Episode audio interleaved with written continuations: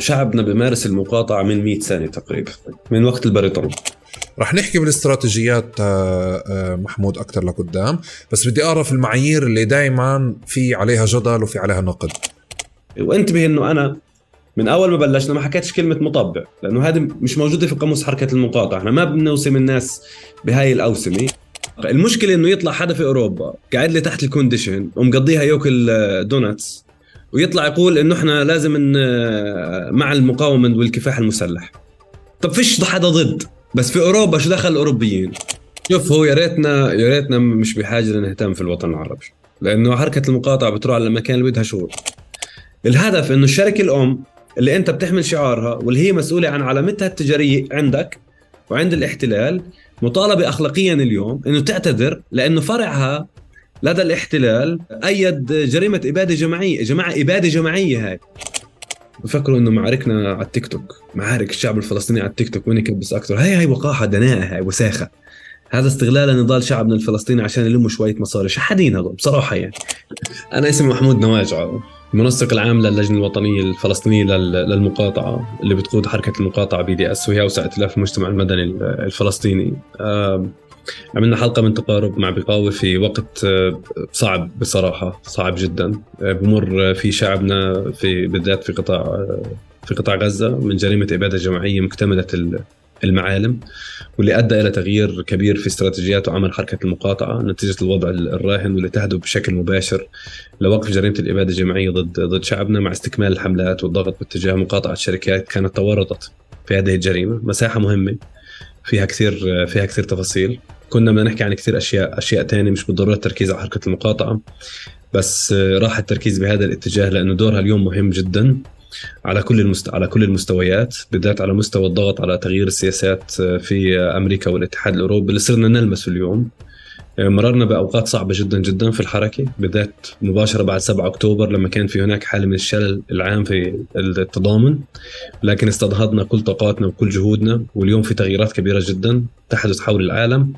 وهذه التغييرات سيؤدي لوقف جريمة الاباده الجماعية ضد شعبنا الفلسطيني وستؤدي لاحقا إلى تقديم كل هدول المجرمين لمحاكم جرائم الحرب ومحاسبتهم. على كل قطره دم نزفت من أي طفل وأي شهيد آه، من أهلنا في قطاع غزة وعلى كل مسلسل التطهير العرقي الممنهج اللي بصير في الضفة الغربية ما فيها القدس وأيضا على كل الترهيب والتهديد اللي بحدث لشعبنا في في الداخل في في 48 تحياتي لكم شوفوا الحلقة مهمة فيها كثير تفاصيل وإن شاء الله بنكون في حلقات تانية بيكون الوضع أفضل على أقل تقدير بنقدر نبتسم على على شاشة الكاميرا. هذا سيحدث سيأتي وقت سوف نحتفل فيه جميعا.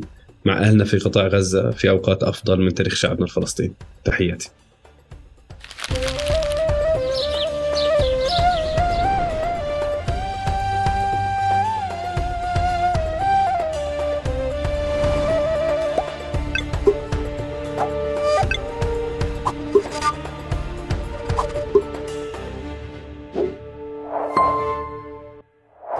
مرحبا واهلا وسهلا فيكم في حلقة جديدة من بودكاست تقارب. معكم أنا أحمد البيقاوي وضيفي لليوم العزيز محمود نواجعه عنوان حوارنا اليوم رح يخوض في المقاطعة في أهميتها وجدواها وخلفياتها واستراتيجياتها وكل الاليات العمل اللي بتشتغل فيها. المقاطعة اليوم عم بتكون عنوان مهم مش بس كأسلوب لمقاومة الاحتلال بل بالعكس أسلوب للتشبيك وتوسيع شبكات التضامن وتعزيز روايتنا حول العالم. قبل ما نبلش بالحوار بدي أشكركم مقدما على مشاركتكم كل أسئلتكم ومقترحاتكم للضيوف والمواضيع خاصة بالظرف اللي بنمر فيه اليوم. تقارب بفضل مشاركاتكم ومقترحاتكم بكون أقرب لإلكم. شكرا على اشتراككم في القنوات شكرا على تفاعلكم مع المحتوى وشكرا على مشاركتكم هذه الحلقة وكل حلقة مع كل حدا ممكن يكون مهتم فيها. وبهيك بنبدأ. أهلا وسهلا فيك. أهلا بيك يا بخوي إحنا بالعادة زي ما بتعرف في تقارب الحوار كله بكون متصل من غير مونتاج من غير اقتطاع. أه والحلقة هذه راح تكون ناقصة شوي من من الجانب الشخصي في الأول ولكن إن شاء الله بنعوضه في دعوات تانية. إن شاء الله. بس بدي أضل أبلش من آه، هات نتعرف على محمود نواجعة بتعريفه الرسمي وكيف آه، بحب يعرف حاله كمان كما يحب. تفضل. يعني هلأ أنا اسمي محمود نواجعة. آه، أب لثلاث أطفال. آه، منسق عام اللجنة الوطنية للمقاطعة اللي هي ال BNC أو ال BDS National Committee اللي بتقود حركة المقاطعة في في العالم بتوجهها وهي أوسع ائتلاف للمجتمع المدني الفلسطيني. يعني هيك بعرف عن حالي بهاي بهاي الطريقة. معي ماجستير علاقات دولية من جامعة القدس أبو ديس. الأصل من خليل من يطا وعايش اليوم في في رام الله بتعرف حكم العمل و... هذا هو. محمود كيف بتحبش يتم تعريفك؟ كيف بحب ما يتمش تعريفي؟ والله ما بعرف. بتفرق بصراحة شوف هلأ بعد مرات ناس بيقولوا لي محمد بيقولوا لي محمود. يعني مش بخربشوا بالتعريف وما إلى ذلك. مش كثير بتفرق بصراحة بتعرف؟ مهم إنك يعني المحتوى اللي بتقدمه والحديث اللي بتحكيه مع مع الناس. بعد مرات بخربشوا على الإعلام بيروحوا باتجاه منسق عام حركة المقاطعة الإسرائيلية. برجعوا بس. آه، هي بدل بدل مقاطعة إسرائيل. نظام إحنا بنحكيش إسرائيل أصلا. آه، ك ككيان بينما بنحكي نظام استعمار استيطاني وابرتايد وفصل فصل عنصري. فكمان في هاي شوي الخربشات اللي تحز بنفسك بس اول آخر الناس يعني بيكونوا المقصود آه، هو مقاطعة هذا النظام من الاحتلال والاستعمار. فبس آه ما فيش فيش شيء معين بزعجني بصراحة لما الناس بت بتأشر علي. طيب قصتك كيف بلشت مع فلسطين؟ قصتك والله انولدت هون هلا آه شوف أنا من من المدرسة كنت آه شوي بلعب دور آه وهذا على الفطرة كأنه بصير معنا مش عارف. دور شوي تنظيمي كل ما بده يصير إشي نطلع الطلاب من المدرسة. كأن المدير بكرهني من وراء هاي هاي الشغلة. حتى مرة صار زلزال طلعت الطلاب عملنا مسيرة بتعرفش ضد مين بس يعني. فكان كل ما بده يصير في أحداث في في البلد مباشرة نروح باتجاه إنه نحرك الطلاب ونعمل هاي النوع من المسيرات. حتى لما يكون في أي أحداث رئيسية نعمل كراتين وبيلبورد وما, وما إلى ذلك. وحتى على مستوى الحارة يعني كنت من مجموعة الشباب اللي دائما دائما بيتحركوا. اعتقد هاي تهمة هلأ بس هي تسقط بالتقادم كلنا متهمين إنه ولا أي شيء في أي شيء بنعمله. فبلشت من هناك بعدين خرجت في عمل طلابي في الجامعة بعدين خرجت في عمل طلابي مجتمعي. بعدين انتقلت للحملة الشعبية لمقاومة جدار والاستيطان كنت أحد متطوعيها ولاحقا جزء من من الطاقم التنفيذي. بعدها انتقلت لحركة لحركة المقاطعة وأنا لحد هاي اللحظة تقريبا صار لي تسع سنين ونص في في الحركة. طب آه، اذا إذا بدي أسأل ال... أنت فعليا كيف عرفت فكرة المقاطعة؟ كيف تعرفت على فكرة مقاطعة إسرائيل ب... قبل ما تأخذها على مستوى نظري وعلى مستوى تطبيقي بالشكل آه، والمهني كمان اللي أنت بتأخذه اليوم؟ إذا بدي أرجع من بدايات شو يعني فكرة المقاطعة كانت لإلك؟ شوف فكرة المقاطعة بالأساس آه، إحنا بنشوفها وكنا دائما بنشوفها كأحد أشكال المقاومة وهي أحد أشكال بسيطة جدا اللي كل حدا فينا بيقدر بيقدر هذا إمتى أنت كنت تشوفها كأحد أشكال المقاومة؟ هذا من ال 2000 و 2002 2002 لما كان في حراك حراك مقاطعة بأشكال بأشكال مختلفة وقت الانتفاضة الثانية وبعدها لما انخرطت بالجامعة هذا هذا الحراك صار صار أوسع وكانت الأطر الطلابية كمان جزء من هذا الحراك. كان في كمان المبادرة عند حملة حملة بادر للمقاطعة كمان خرطت فيها في آه، في حينه. هي وسعت مداركي باتجاه إنه أهمية المقاطعة. هذا صار في 2006 أظن شيء آه شيء زي هيك. لما كان في عندي خرط أوسع كمان في الأطر الطلابية وكان نشاطنا بالجامعة جزء منه موجه باتجاه المقاطعة وتعميمها. وكان في كمان عمل مع المدارس شوي كان خفيف. بس كان هذيك كانت فترة شوي فارقة في إنه معرفة أوسع على أهمية المقاطعة وكيف الناس ممكن تكون جزء من هاي من هاي الحملات الواسعة ويكون في انخراط أوسع لكل شعبنا كشكل من أشكال المقاومة وكشكل كمان الكل بيقدر ينخرط فيه ويكون جزء منه يعني. طيب محمود إذا أنا كمان بلشت فكره المقاطعة من كمان من آه، من مرحلة الانتفاضة الثانية. جزء إحنا لأنه كمان كنا عايشين في الضفة ففكرة المقاطعة كلها مش كتير كانت حاضرة. بس بتذكر بعدين لما طلعنا وسافرنا برا كانوا ينحكى إنه العرب يقدموا ويشاركوا تحديدا اللي بالخليج وبالسعودية أكثر على فكرة كيف تم تكسير ومقاطعة مطاعم كتير لأجل فلسطين. وهو شاعر إنه فعليا يعني قام بشيء مهم وهو صار فاعل بالقضية. بس إذا بدي أرجع كمان لتاريخ فكرة مقاطعة الاحتلال آه، من ما قبل هذه النقطة اللي إحنا وعينا عليها على مستوى شخصي. من وين بنبلش؟ شوف شعبنا شعبنا بمارس المقاطعة من 100 سنة تقريبا من وقت البريطان مش شيء جديد بصراحة. هي إحنا دائما نحكي إنه deeply rooted في ال Palestinian struggle هي فعليا جزء آه، جذري في نضال شعبنا شعبنا الفلسطيني. من 1917 وصولا للأربعينات آه، وصولا للثلاثينات 1937 آه، بلشت تصير ممنهجة أكثر في السبعينات لما صير في مكاتب للمقاطعة اللي بلشت في آه، في الداخل وانتقلت إلى نابلس. أظن بلشت في في حيفا انتقلت إلى نابلس لمناطق لمناطق أخرى. وصولا للانتفاضة الأولى، الانتفاضة الأولى كانت فيها تجربة معززة جدا في موضوع في موضوع المقاطعة والعصيان المدني اللي هي كانت جزء من العصيان المدني كانت تتجسد في مقاطعة كل منتجات الاحتلال بالذات منتجات الحليب. إحنا بنعرف قصة البقرات بيت سحور؟ آه، اللي صار في في البلد نوع من الاكتفاء الذاتي بعد مقاطعة شركة نوفا وحليبها. صار في مجموعة من البقرات هي اللي بتوزع الحليب على البلد كلياته لدرجة إنه الاحتلال صار بعمل البقرات مطلوبة اللي هم 14 بقرة كاينين في حتى فيلم آه، الفيلم لعامر الشوملي صح؟ آه, آه، بيحكي وونتد وونتد 14 البقرات ال 14 المطلوبين. آه، وهناك بلشت تظهر المقاطعة كأحد أشكال العصيان العصيان المدني اللي هي بالأساس هي عصيان عصيان مدني. وعصيان ضد ضد الاستعمار بمقاطعه الاستعمار بمقاطعة مقاطعة الاستعمار بمقاطعه منتجاته. ف بعديها في ال 2000 2002 هلا صارت شيء منهج في تاريخ شعبنا في تاريخ شعبنا. الفلسطيني وصارت جزء حاضر من المقاومة. في الفترة الحالية إحنا بنشوف في تصاعد كبير جدا للمقاطعة لأنه في هناك جريمة إبادة جماعية ضد شعبنا في آه، في غزة.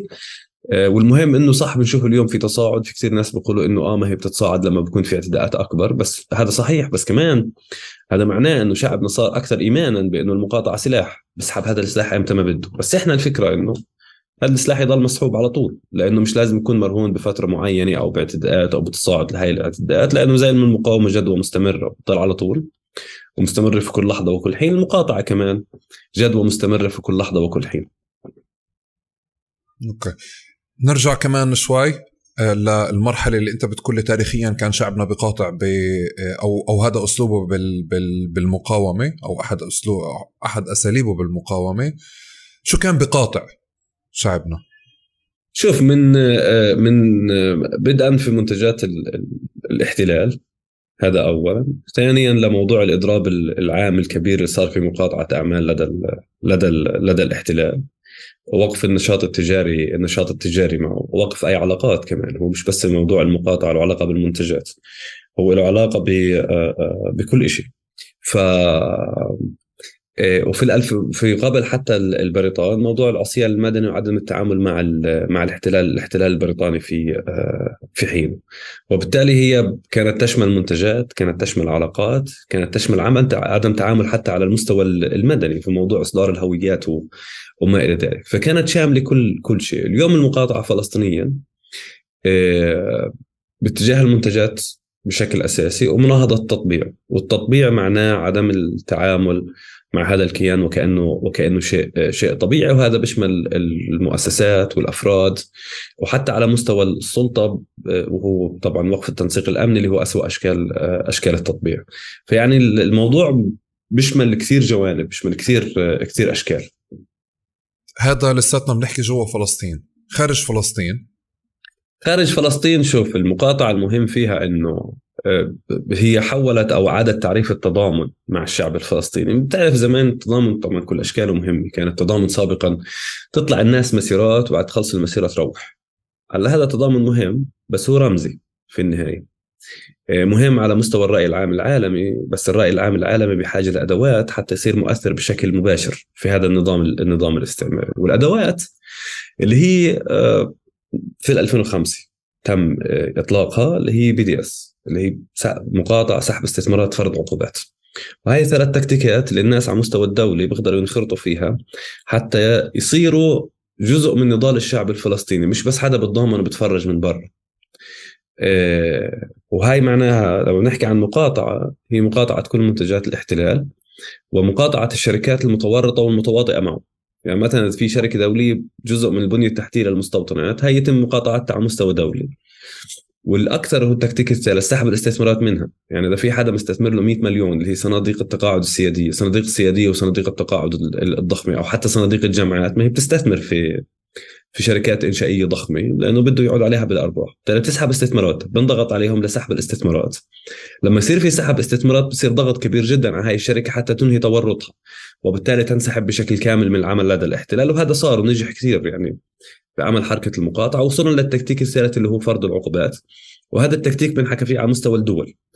آه، واليوم عماله بنحكى فيه بشكل أكبر بدءا في آه، الحظر العسكري اللي هو شكل من أشكال فرض فرض العقوبات وقف تسليح هذا هذا النظام الاستعماري حتى يوقف انتهاكاته بشكل كامل ولكن يوقف بالذات ما يحدث اليوم من جريمة إبادة جماعية ضد شعبنا في القطاع. طب انت أنت أنت محمود حكيت عن 2005 بس أنا إذا بدي أرجع لورا لما بنرجع بالتاريخ بنلاقي إنه كان مع مع كل خطوة بيعملها الاحتلال أكثر باتجاه مع كل جريمة كثيره أو مع كل توسيع احتلاله آه، كل كل مرحلة بتوسع فيها.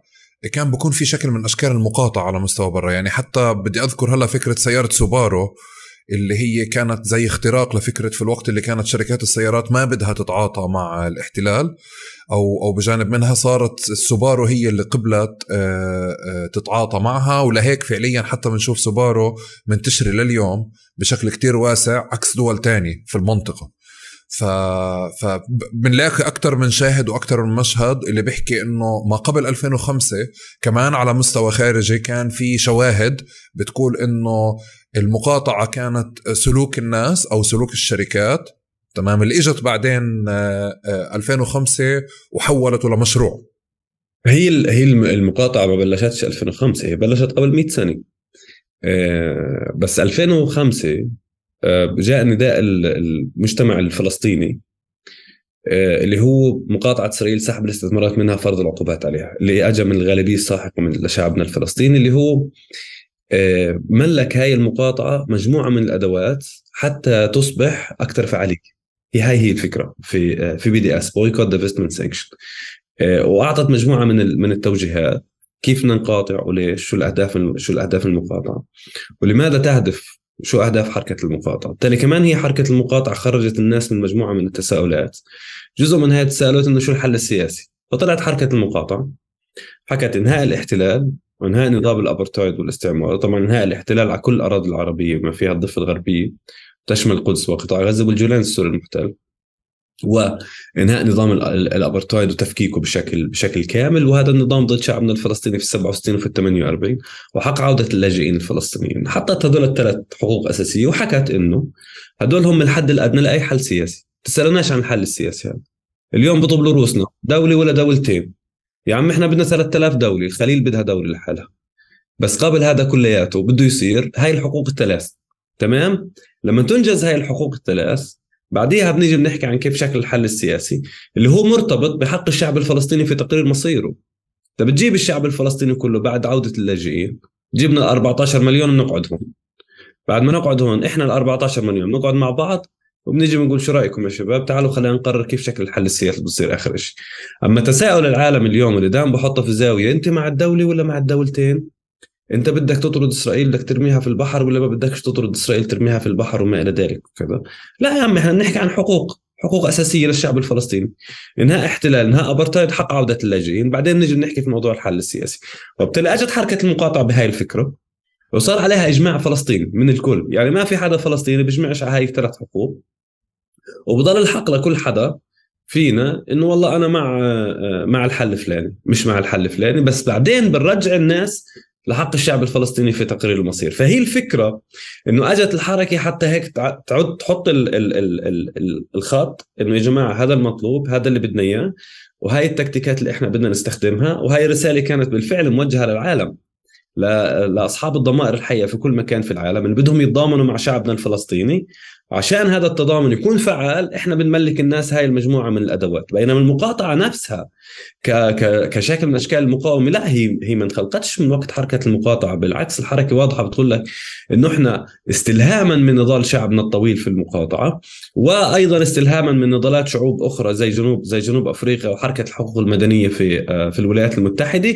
إحنا وضعنا هاي هاي التكتيكات وهي التكتيكات من 2000 يعني النقاش في المجتمع المدني الفلسطيني فعليا بلش في 2001 كان نقاش طويل مع المجتمع المدني الفلسطيني كلياته مع العالم حتى يطلع هذا هذا النداء اللي لاحقا وبشكل مباشر صار في ردود فعل عالمية تستجيب للنداء الفلسطيني اللي هو مبني على على قانون حقوق الإنسان والقانون الدولي. بتقول لك أنا بدي أتضامن مع الشعب الفلسطيني بس بدي هذا التضامن يكون فعلي. أنا أتبنى حركة المقاطعة أو أدعم توجهاتها عشان هيك بدي أسحب استثماراتي من الشركة الفلانية اللي هي بتشتغل مع مع الاحتلال وجزء من انتهاكات حقوق الشعب الفلسطيني. هذا صار فعال. فبعدها صرت تلاقي الشركات بتهرب من هذا من هذا السوق اللي صفى خاسر بالنسبة للشركات مش بس بالمعنى الأخلاقي أو بمعنى الدمار على على على سمعة هاي الشركات بس بالمعنى الاقتصادي المالي البحت لأنه الشركات صارت تخسر عقود حول العالم وتنسحب الاستثمارات منها وبالتالي صفى أمامها خيار واحد أو خيارين. إما أن تبقى وتنهار الشركة بشكل كامل وإما أن تنسحب من هذا السوق وتبقي على ما بقي لديها من استثمارات ومن عقود حول العالم. أنا أنا معك فعليا إنه هي بالحر فكرة المقاطعة انك قصدت حركة المقاطعة 2005 بعرف إنه المقاطعة من من مليون سنة قبل وبالنسبة لي 2005 محطة مهمة. آه، وفعلا أنا بفكر إنه ما في حدا بيجي بيحكي على شرعية حركة المقاطعة ولا اليوم ولا امبارح ولا لقدام ولكن دائما في نقاش على المعايير. آه، وبظن كمان فكرة حتى حركة المقاطعة لا لا ترى نفسها ولا تقدم نفسها فعليا كأنها هي المرجع الوحيد لمن أراد أن يقاطع الاحتلال. فعشان هيك المساحة مفتوحة لكتير اجتهادات ولكتير معايير. بس واضح لي إنه النقاش دائما بكون حول المرجعية أو حول آه، آه، الشرعية. تمام؟ أو مين نسمع خاصة بوقت مثل هيك آه، لحركة المقاطعة. يعني على مستوى كتير مثال قريب الناس كانت تجتهد هلأ نقاطع شو؟ مرة ستاربكس ومرة ماكدونالدز ومرة أبصر إيش ومرة كذا. طلعت حركة المقاطعة حطت ست شركات على الطاولة. صار أوضح للناس إنه بدل ما كل حدا يجتهد ب 300 صفحة من الشركات تمام؟ وبناء على شرعيات إحنا مش عارفينها إنه في حدا طلع حط ستة. رح نحكي بالاستراتيجيات آه، آه، محمود أكثر لقدام بس بدي أعرف المعايير اللي دائما في عليها جدل وفي عليها نقد. كيف انحطت 2005 شوف بطل بطلنا حاسين إنه في نقاش حول المرجعيات. يعني هذا بطل بصراحة بطل موجود. فيش حدا بيجي بيختلف بقول لك إنه مرجعية المقاطعة ومناهضة التطبيع مش حركة المقاطعة. إنه هي الحركة هي هي أوسع ائتلاف للمجتمع المدني الفلسطيني قيادة قيادة الحركة وهذا واضح من إنه كل الناس اليوم عمالها بترجع للحركة في فيما له علاقة في معايير مناهضة التطبيع على سبيل على سبيل المثال لأنه هي المعايير مش الحركة وضعتها دير بالك هذا مهم. المعايير شعبنا اللي حطها والحركة هي الهيئة اللي بتراقب وبتنفذ هاي المعايير. إحنا ما الحركة ما بتحط معايير. خليني معلش خليني معلش أوقفك. أه بنفع ما نستخدم الشعب بدنا نفصل أكثر مين حطها؟ يعني هاي هاي برا بتنحكى. لا لا, لا لا لا مش برا مش برا ولا جوا. شعبنا اللي حطها هذا حرفيا دقيق. بحكي لك ليش. أعطيك مثال. أعطيك مثال. عندك لما كان زياد دويرة بده يعرض فيلم له في رام الله صارت آه، آه، الناس آه، ضاجت وضغطت باتجاه إنه إنه هذا الفيلم يمنع من العرض مع إنه الفيلم نفسه مش تطبيع. ولكن زياد الدويري كان عنده فيلم تطبيعي سابق. جينا إحنا على المعايير وجدنا إنه ما في عندنا معيار بيحكي إنه في حدا عنده برنامج تطبيعي سابق يجب ان أن تمنع كافة أعماله. ما في. طلبوا منا بيان طلعنا في البيان الأول حكينا فيه ما عندنا معيار. إحنا كحركة بنقعدش 10 15 واحد مع بعض نحط معيار مش دار افتاء هي فطلعنا للعالم ببيان. حكينا ما عندنا معيار بعالج هاي القضية آسفين. بعدها صار ضغط صار ضغط صار ضغط وما إلى ذلك. فبعدين طلعنا في كمان بيان إنه إحنا يا جماعة بنطالب تأجيل عرض الفيلم لحد ما يصير في معيار تأجل عرض الفيلم. بعدين هات نحط معيار. بلش بلشت توضع المسودات المسودة تيجي من الحمله الفلسطيني المقاطعة الأكاديمية والثقافية المختصين بالمسودات بعدين هاي المسودة ناقشت مع المؤسسات الثقافية جميعها في فلسطين. تخيل مع كل المؤسسات الثقافيه ما فيها مؤسسات القدس. هاي أول شغلة.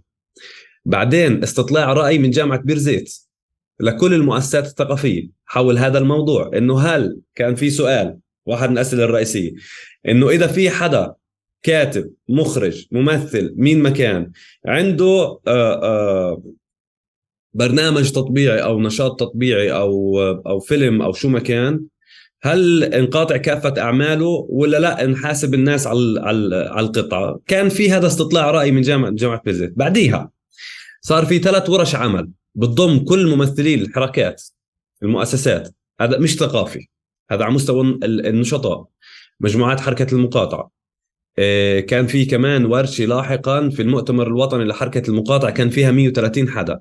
وسبقها كمان ورشة كان فيها 150 150 حدا. بعديها أجت على الهيئة العامة اللي هي فيها ممثلين عن القوى والنقابات والاتحادات وشبكات المجتمع المدني آه، والحملات على المستوى على المستوى الوطني. ولجان لجان ال ال شو بنسميهم إحنا؟ عندك كل يعني كل حدا اللي هم في الهيئه الهيئه في الهيئة العامة لحركه لحركة المقاطعة زائد اللاجئين زائد كذا زائد المخيمات الدنيا كلها اجوا على هذا على هذا المعيار. ومعاه مجموعة معايير معايير أخرى نوقش في الهيئة العامة ثلاث مرات وصار عليه تعديلات. فأنت فهمني شو شو قصدي إنه شعبنا اللي بس هذا هذا شيء كثير حديث. هذا شيء كثير حديث اللي بتقول عنه صح؟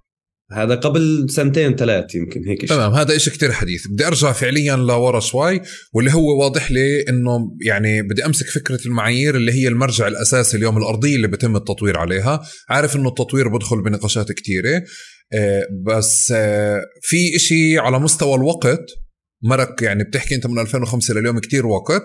على مستوى الانفتاح وال social media والتواصل وجوازات السفر وحتى على مستوى التطبيع والأنظمة عفوا تطبيع الأنظمة تماهي بعض الناس فعليا مع حائلة الزيارات للبلد وغيرها.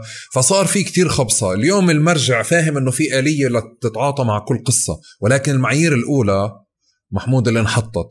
لما بتقول شعبنا حطها أنا محتاج أسمع. يعني نفس الشيء كيف يعني شعبنا حطها شوف ال ال ال تعريف التطبيع هو نفسه تعريف التطبيع صار عليه نقاشات مع كل هدول الناس اللي حكيت لك معهم اتحادات قوى نقابات.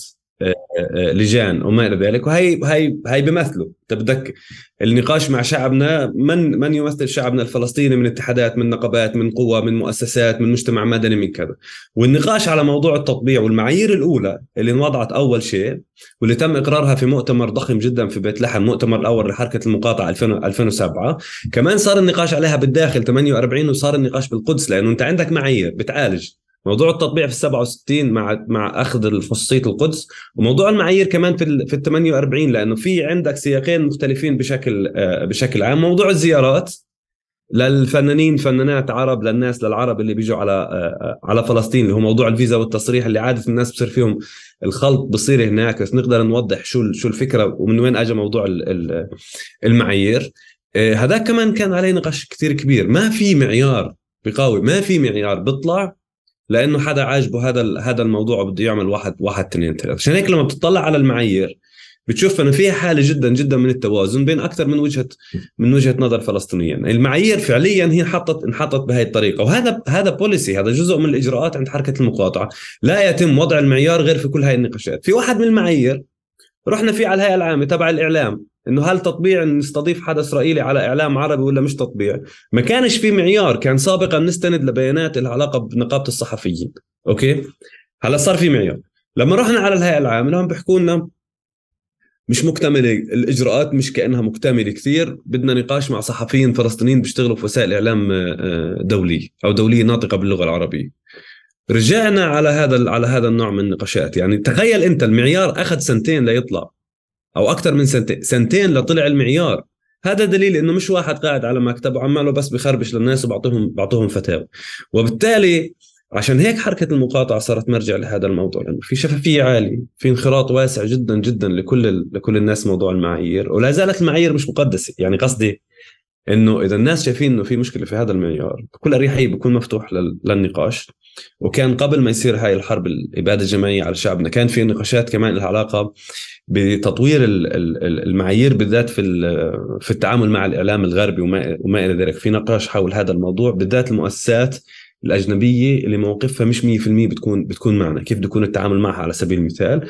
وكان في نية إنه يعمل ورشة عمل كبيرة عشان يصير هذا النقاش وهذا النقاش هو اللي بمهد لإنه نمشي في ال في ال في ال في الإجراءات لتطوير المعيار على سبيل على سبيل المثال.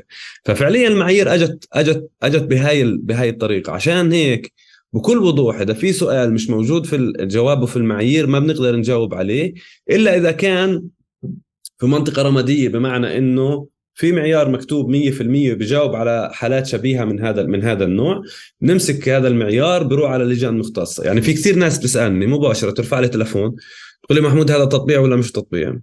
والله لو بعرف إنه تطبيع ما بجاوب ما بقدر أتحمل هاي المسؤولية. ما بقدر. انه مش تطبيع ما بجاوب ما بتحمل هاي المسؤولية. لا ابعثوا لنا شيء مكتوب لو سمحتم. شو ما كان بدنا شيء مكتوب بروح لجنه مختصة. هي ادرى في المعايير لأنه المعايير آه، آه، بحر. يعني نفوت على ال website على موضوع التطبيع طلع على المعايير. كل تفصيله صغيره لها معيار لأنه هاي المعايير عمالها بتتطور من 18 سنة مش شيء بسيط. فهاي هي فكرة إنه شعبنا وضع هاي هاي المعايير. وفعليا حركة المقاطعة هي حركة شعبية. لا إحنا عندنا امنا عامين ولا سكرتير مش عارف شو آه، أبصر إيش والحركة كلها 99% في المية تطوع. والحركة بكل فخر يمكن هي الحدا الوحيد أظن إنه في مؤتمراتنا العامة بنكتب تحت رعاية الشعب الفلسطيني. هاي ال banner تبعتنا طول عمرها تحت رعاية الشعب الفلسطيني المؤتمر الوطني لحركة المقاطعة الخامس السادس آه، سابق. طب بدي أكمل معك بالمعايير. مؤخرا صار في اجتماع بال لمجموعة من المجموعات العاملة في سياقات المقاطعة. بي دي إس آه، آه، تونس بي دي إس المغرب بي دي إس الأردن آه، وبي دي إس مصر. وصار في نقاش على قضية إنه نحط معايير جديدة أو نعمل معايير تانية أو كذا في الأردن. عم بحكي هذا الشيء أونلاين طبعا الشيء كان.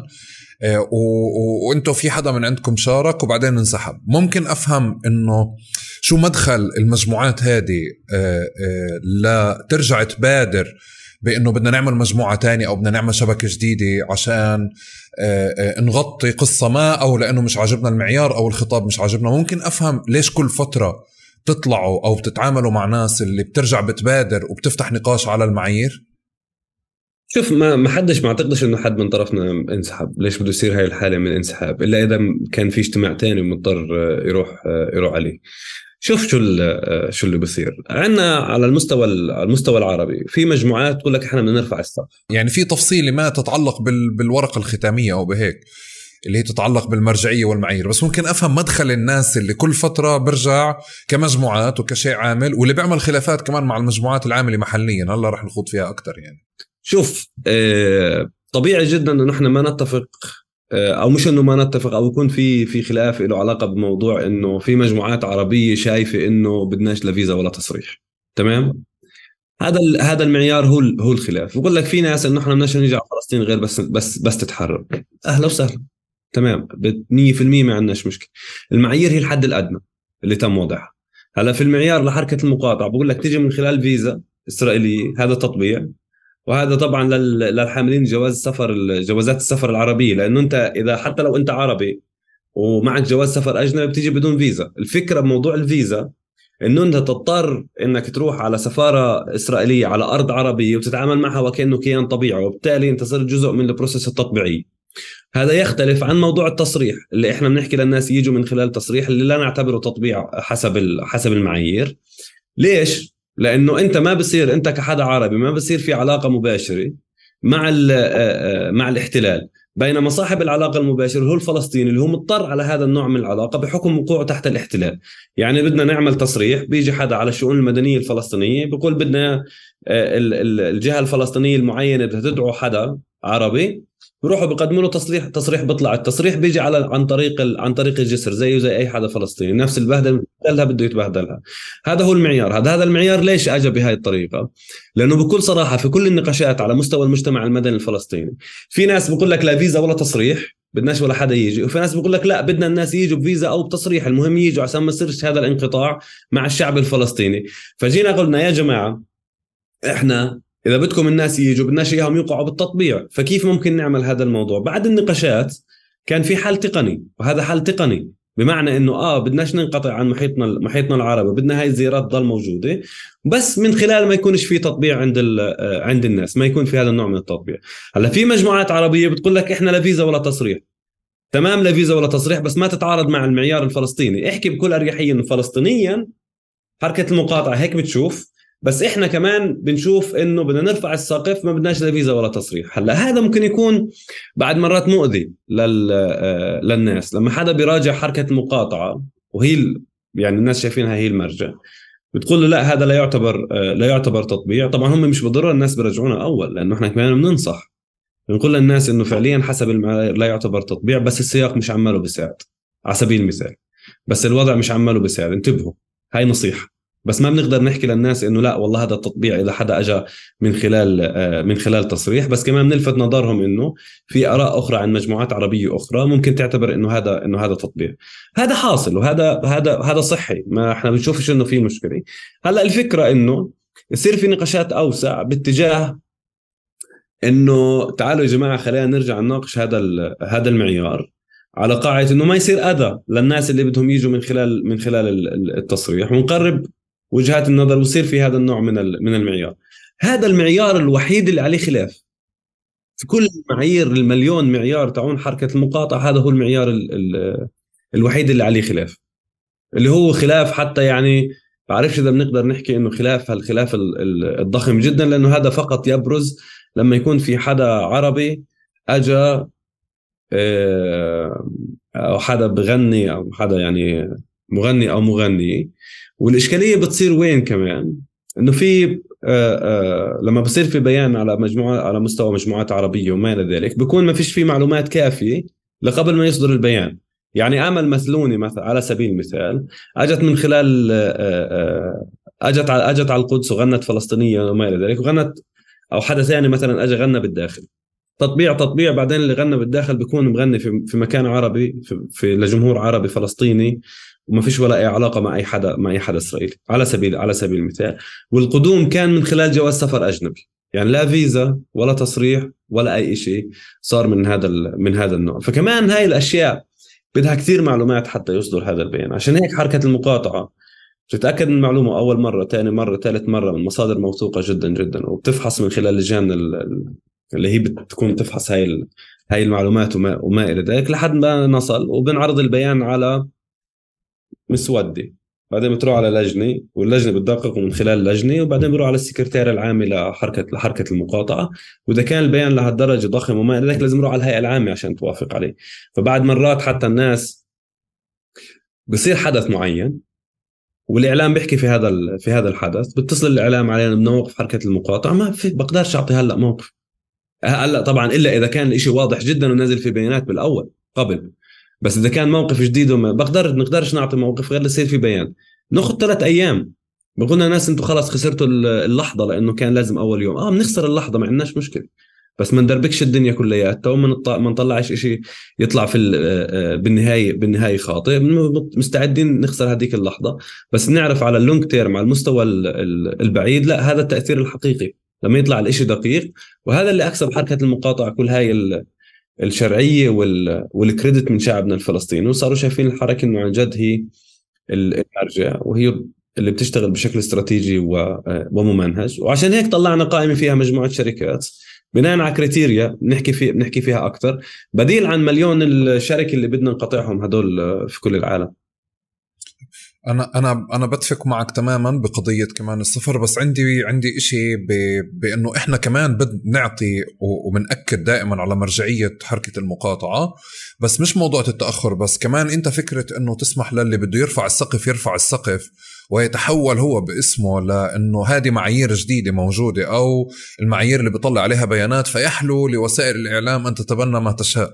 يعني بهذا المنطق. إذا بنرجع للمثلوثي ما بنقدر ما بنقدر ولا عندنا هاي الفكرة إنه تدكتيت الناس. يعني بمعنى إنه أنت تط يعني تروح باتجاه إنه أنا صح والناس كلها غلط. ما فيش ما فيش يعني لا لا أنت مش أنت اللي بتقول عن حالك. أنا بحكي عنك. أنا فعليا من محل بتقارب من منصة إعلامية على سبيل المثال. بقول يا عمي أنا في معايير وحيدة تناقشت وفي آلية واضحة اللي مينيموم اللي كيف بتم مناقشتها وكيف بتتطور.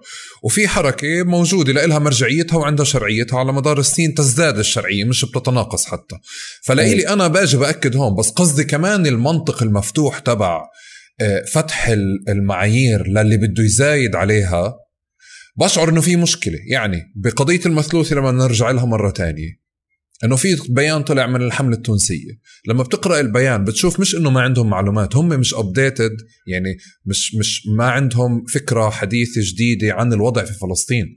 يعني اللغة اللي مكتوب فيها حول قضية جواز السفر والختم وكذا مش قادرين يميزوا منيح. فأنت بتشوف طب أوكي هدول مؤهلين إنهم يطلعوا بيان من الأساس بس بالآخر آآ آآ في إشي بحس إنه بحركة المقاطعة إحنا بنيجي بنقول يا عمي بس حركة المقاطعة المرجع تاعنا بس بالآخر في فوضى موجودة نتيجة عدم الحسم من عندك بفكرة إنه ما بعرف صراحة بفكرة شو محمود بس بحس دايما إنه المسؤولية كلها عليك. مش حاسم الموضوع مش موضوع مش موضوع حاسم. شوف إلا يضل في مجموعات يعني آه، إلا يضل في مجموعات بدها, بدها مش شايف إنه هاي المعايير كفاية. في عندك مجموعات ثورية في عندك مجموعات يعني بشوفوا الناس إنه لا هم كحدا في سياق تونس على سبيل المثال وهذا هذا كمان إحنا عندنا في مبدأ مهم جدا الحساسيه للسياق في سياق تونس بيجوا التوانسة بيقول لك إحنا لا فيزا ولا تصريح بدناش نروح على فلسطين غير نحررها. بقول لهم على راسي يعني فهمني كيف؟ هذا موقف كمان يعني حدا رفع رفع السقف لفوق. بس وين المشكلة بتصفي؟ إنه الناس اللي بتمشي على المعايير اللي هي موضوعها فلسطينيه ممكن تتأذى.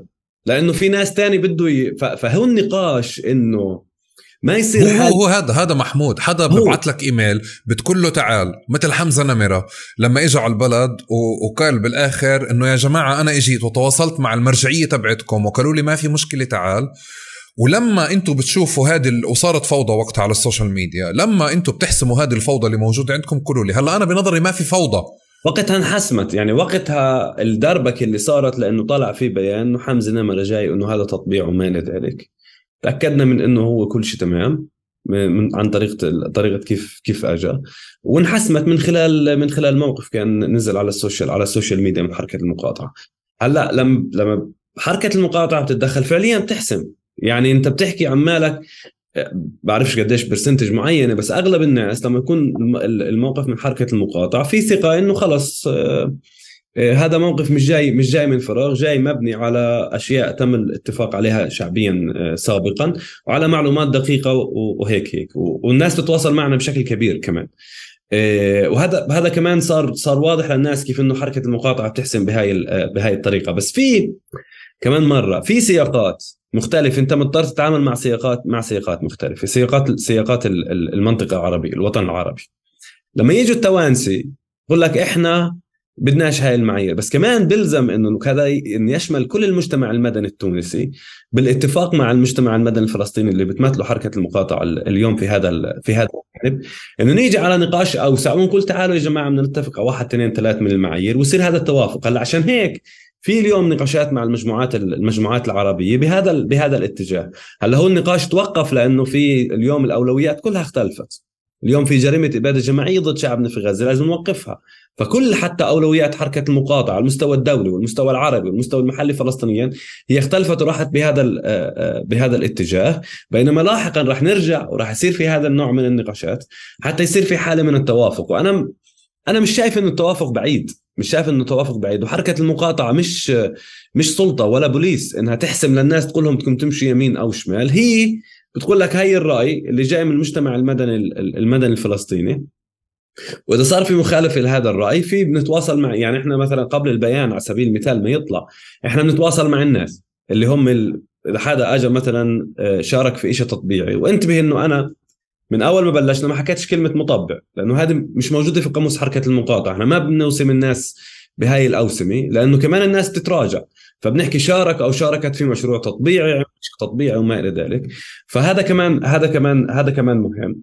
إيه وبالتالي قبل ما يصدر البيان على سبيل المثال بصفي في عندنا تواصل اتصالات وبصفي في عندنا ضغط داخلي بدون ما يصدر. يا زلمه 90% من الأشياء التطبيع بتنتهي قبل ما يطلع فيها بيان. 90% يعني الأشياء اللي عمالها بتنتهي وهي أشياء كثير كبيرة وأشياء كثير أضخم من إنه آه، حدا أجى آه، أجى يغني ولا حدا عنده خمسين ألف follower على اليوتيوب مش فاهم؟ يعني أنت عارف قصص كثير ما هي. فهي 90% بتنتهي قبل ما يصير التطبيع. فالهدف حركة المقاطعة مش التشهير بالناس. من مرة مش التشهير بالناس ولا أسوأ شيء ممكن ينعمل إنه إحنا نكتب بيان.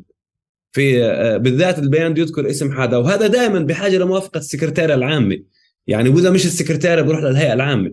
بالذات لما يكون متعلق بحدا مثلا من القيادة السياسية اللي هي جزء يعني في عدد عدد منهم نزل في نزل في بيانات. فكمان في معايير كيف بده يصدر البيان في معايير كيف بدك تحكي مع الناس في معايير كيف بدك تتحرك ضمن ضمن أطر معينة حتى تضغط. ولما بنحكي مع الناس بردوش علينا بنصير نضل حدا كمان يضغط يضغط عليهم. كل فكرة حركه المقاطعه إنه الناس ما تتورط في التطبيع. مش إنه والله نخليهم يتورطوا في التطبيع بعدين نتشاطر ونصير ننزل ننزل بيانات لأنه كمان بيان حركة المقاطعة اليوم صار بيان آه، صعب ينزل في ناس. يعني صعب صعب بمعنى إنه أنت نزلت البيان في ناس رح يكون مؤذي ومؤذي مش بس على المدى القصير مؤذي على المدى البعيد بضل الواحد الواحد على طول. آه، وإحنا بنتمنى دائما طبعا إنه اللي اللي بتراجع عن التطبيع واللي هو في, في واحد من المعايير بيحكي محاسبة محاسبة التطبيع إنه حدا يتراجع ويقول يا عمي أنا أنا أتراجع آه، وبلتزم في في مناهضة التطبيع ويصير في اعتذار مش لحركة المقاطعة أكيد ولكن اعتذار للناس يعني. آه، هذا بصير في تراجع وبنتمنى إنه تنتهي القصة. وبضل كمان القرار عند الناس إنها تقبل هذا الاعتذار أو لا تقبله. يعني تطلعش حركة المقاطعة بتيجي بتحكي لك إنه آه والله فلان اعتذر خلص وضعه ألف. لا ما الناس تقبل هذا الاعتذار مش إحنا يعني كمان. آه، آه، أنا أنا بدي أستكمل التعرف على حركة المقاطعة لأنه مرة تانية الإشي كتير صعب اليوم بالفوضى اللي موجودة خاصة على السوشيال ميديا عم بحكي مش بقضية المرجعيات تحديدا بالقوائم الشركات. هو مثال يمكن صغير ذكرته أنا بقضية الشركات اللي أنت بت لك أسبوع بتنادي وبتصيح فعليا إنه يا جماعة مش مش شطارة كل واحد يزود فيها. فعم بجرب أتعرف أكثر على كل جوانب حركة المقاطعة وصولا لمحل كيف بتحط بثقة ست شركات فقط يتم مقاطعتها هذه الفترة أو التركيز عليها فقط هذه الفترة بهذا المنطق. بدي أستكمل من مساحة المعايير. كان في موقف بستحضره بقضية زيارة المنتخب السعودي للبلد اللي هو خارج عن نطاق المعايير. أذكر النص وقتها إنه وفقا لمعايير حركة المقاطعة كذا كذا كذا كذا لا آه، تنطبق أو ما في تطبيع بزيارة كذا كذا ولكن بالسياق العام الأكبر اللي إجوا فيه هنالك شبهات تطبيع فإحنا بنرفض هذه الزيارة. بالزبط. هون في إشي خارج عن ال عن ال عن المعايير. كيف صار محمود هذا الإشي؟ معايير مرتبطة زي ما حكيت لك الحساسيه للسياق دائما في سياقات. دائما في سياق. هلأ المعيار بيجي بحكي لك إنه زيارة المنتخب السعودي من خلال آه، تصريح صادر عن الشؤون المدنية اللي نسقت له آه، الاتحاد الفلسطيني. هذا مش تطبيع مجرد. هيك مجرد. جردنا الموضوع. بس هي اجى في سياق إنه كان في نقاش آه، لتطبيع مع السعودية. قبل كل الهيزة تاعت الإعلام إحنا كنا شايفين. كان في نقاشات وكان في حديث عن فتح المجال الجوي. كان في وفود عمالها تيجي من آه، من السعودية لزيارة لزيارة الاحتلال. وكان في انفتاح سعودي باتجاه باتجاه التطبيع. مرة واحد السعودية كسرت كل قواعدها وقالت بدنا نبعث الفريق السعودي يلعب مع مع الفلسطينيين. كان في سياق لا يمكن أن أن نرى إنه هذا السياق طبيعي إلا إنه هو جزء من تطبيع مستمر أو توجه باتجاه باتجاه التطبيع. فطلعت حركة المقاطعة حكت إنه هاي المعيار المعيار بيحكي مش تطبيع ولكن لا يمكن فصل هذا الموضوع عن السياق اللي هو جاي في آه، في تطبيع وبالتالي في هناك شبهة تطبيعية. لا بدناش الفريق السعودي يجي يلعب يروحوا يلعبوا بال آه، آه، بالأردن. فكمان في هذا النوع من ال ال لأنه دائما السياق إحنا حاطينه كشيء مهم جدا جدا بروح باتجاه كل المعايير. عشان هيك حكيت لك موضوع تونس. أنا بقول لك هذا لا يعتبر تطبيع بس أنا بقول لك في سياق في سياق بتونس. طلعوا مجموعات مجموعات في تونس الحملة التونسية وحكت لا هذا تطبيع. بحترم السياق في تونس. بحترم إنه تونس بدها ترفع السقف للآخر وبتقول لك لا فيزا ولا تصريح بدناش ولا حدا يروح على فلسطين غيرنا نروح نحررها. بحترم مضطر أحترم هذا السياق. زي ما بدي كل العالم كمان يحترم السياق الفلسطيني اللي بيقدر يطلع ويقول ما بدناش ننقطع عن محيطنا العربي. وإحنا أوجدنا موضوع التصريح من خلال الفلسطينية بدون ما يكون في علاقة للعرب مع الإسرائيليين بشكل مباشر عشان ما يكونش في تطبيع. بدنا إياكم تيجوا بس ما بدنا إياكم تشاركوا في شيء تطبيعي. طب أنا أنا بقضية السعودية فاهم السياق كتير منيح وفاهم على مستوى محل السياقات بس مثلا بقضية المثلوثي تحديدا اذا إذا وفقا للمرجعية اللي إحنا أنا وياك متوافقين عليها ما في مشكلة كان بزيارتها وبالحفلات اللي انعملت. وبناء على بيان الحملة التونسية تسبب بضرر لها بإلغاء حفلات داخل تونس وفي وصم انبنت عليها هناك. هلأ لو أنت أنت ما بتدخل ب يعني ما بتقدر ترفع الشرعية عن حدا تاني بس أنت بتيجي بتشوف إنه لما صار في جهتين ولما أنت فعليا شايف فاتح الباب للسياق وفاتح الباب للناس على مستوى محلي إنه تجتهد بتشوف محمود إنه عادي ممكن كمان يتم إلغاء الحفلات من من منطلق انطلاقا من نفس الباب اللي انت فاتحه. يعني أنا فعليا إجيت بناء لمحمود مش كمحمود كشخص يعني بس إجيت لمحمود واستشرناه وكلنا أشار علينا تمام. بحملني للآخر ولا فعليا يعني آه، بيعطيني بغطيني للآخر أو لا؟ في المتلولي نزل بيان من حركة المقاطعه بيحكي إنه هذا مش تطبيع نزل بعد ما صارت الضجة بعد ما صارت الهيزع وهو هذا أنهى الموضوع وأنهى مع مع المهرجانات في تونس والائتلافات والمجتمع والدنيا كلياتها. وبالتالي كمان حركة المقاطعة إذا كان في موقف واضح بالنسبة لها. وحسينا إنه عن جد في أذى كثير كبير. عماله بلحق لحدا التزم في المعايير. مش قصة دفاع أو ما إلى ذلك بس اخلاقيا إحنا مضطرين نطلع ونحكي إنه هذا مش تطبيع. هذا هذا موضوع أخلاقي. بالعادة إحنا نترك الناس يدافعوا يدافعوا عن حالهم. بس إذا وصلت لمرحلة أذى كثير كبير نطلع بنحكي مش تطبيع هلأ في موضوع حمزة نامر على سبيل المثال اللي صار هو مرتين أظن أجى على البلد اللي صار مرة إنه طلع بيان من غزة من حملة اسمها BCP شبيهة كانه كأنه BDS. فراح الإعلام أخذ الموضوع وكأنه BDS تحكي تطبيع. مع إنه مش تطبيع مش تطبيع. فاضطرينا نطلع نحكي إنه لا يا جماعة هاي الحملة ملهاش دخل في BDS ملناش علاقة في هذا الموضوع لم يصدر من طرفنا إنه هذا الموضوع الموضوع تطبيع وفي التزام بمعايير مناهضة التطبيع.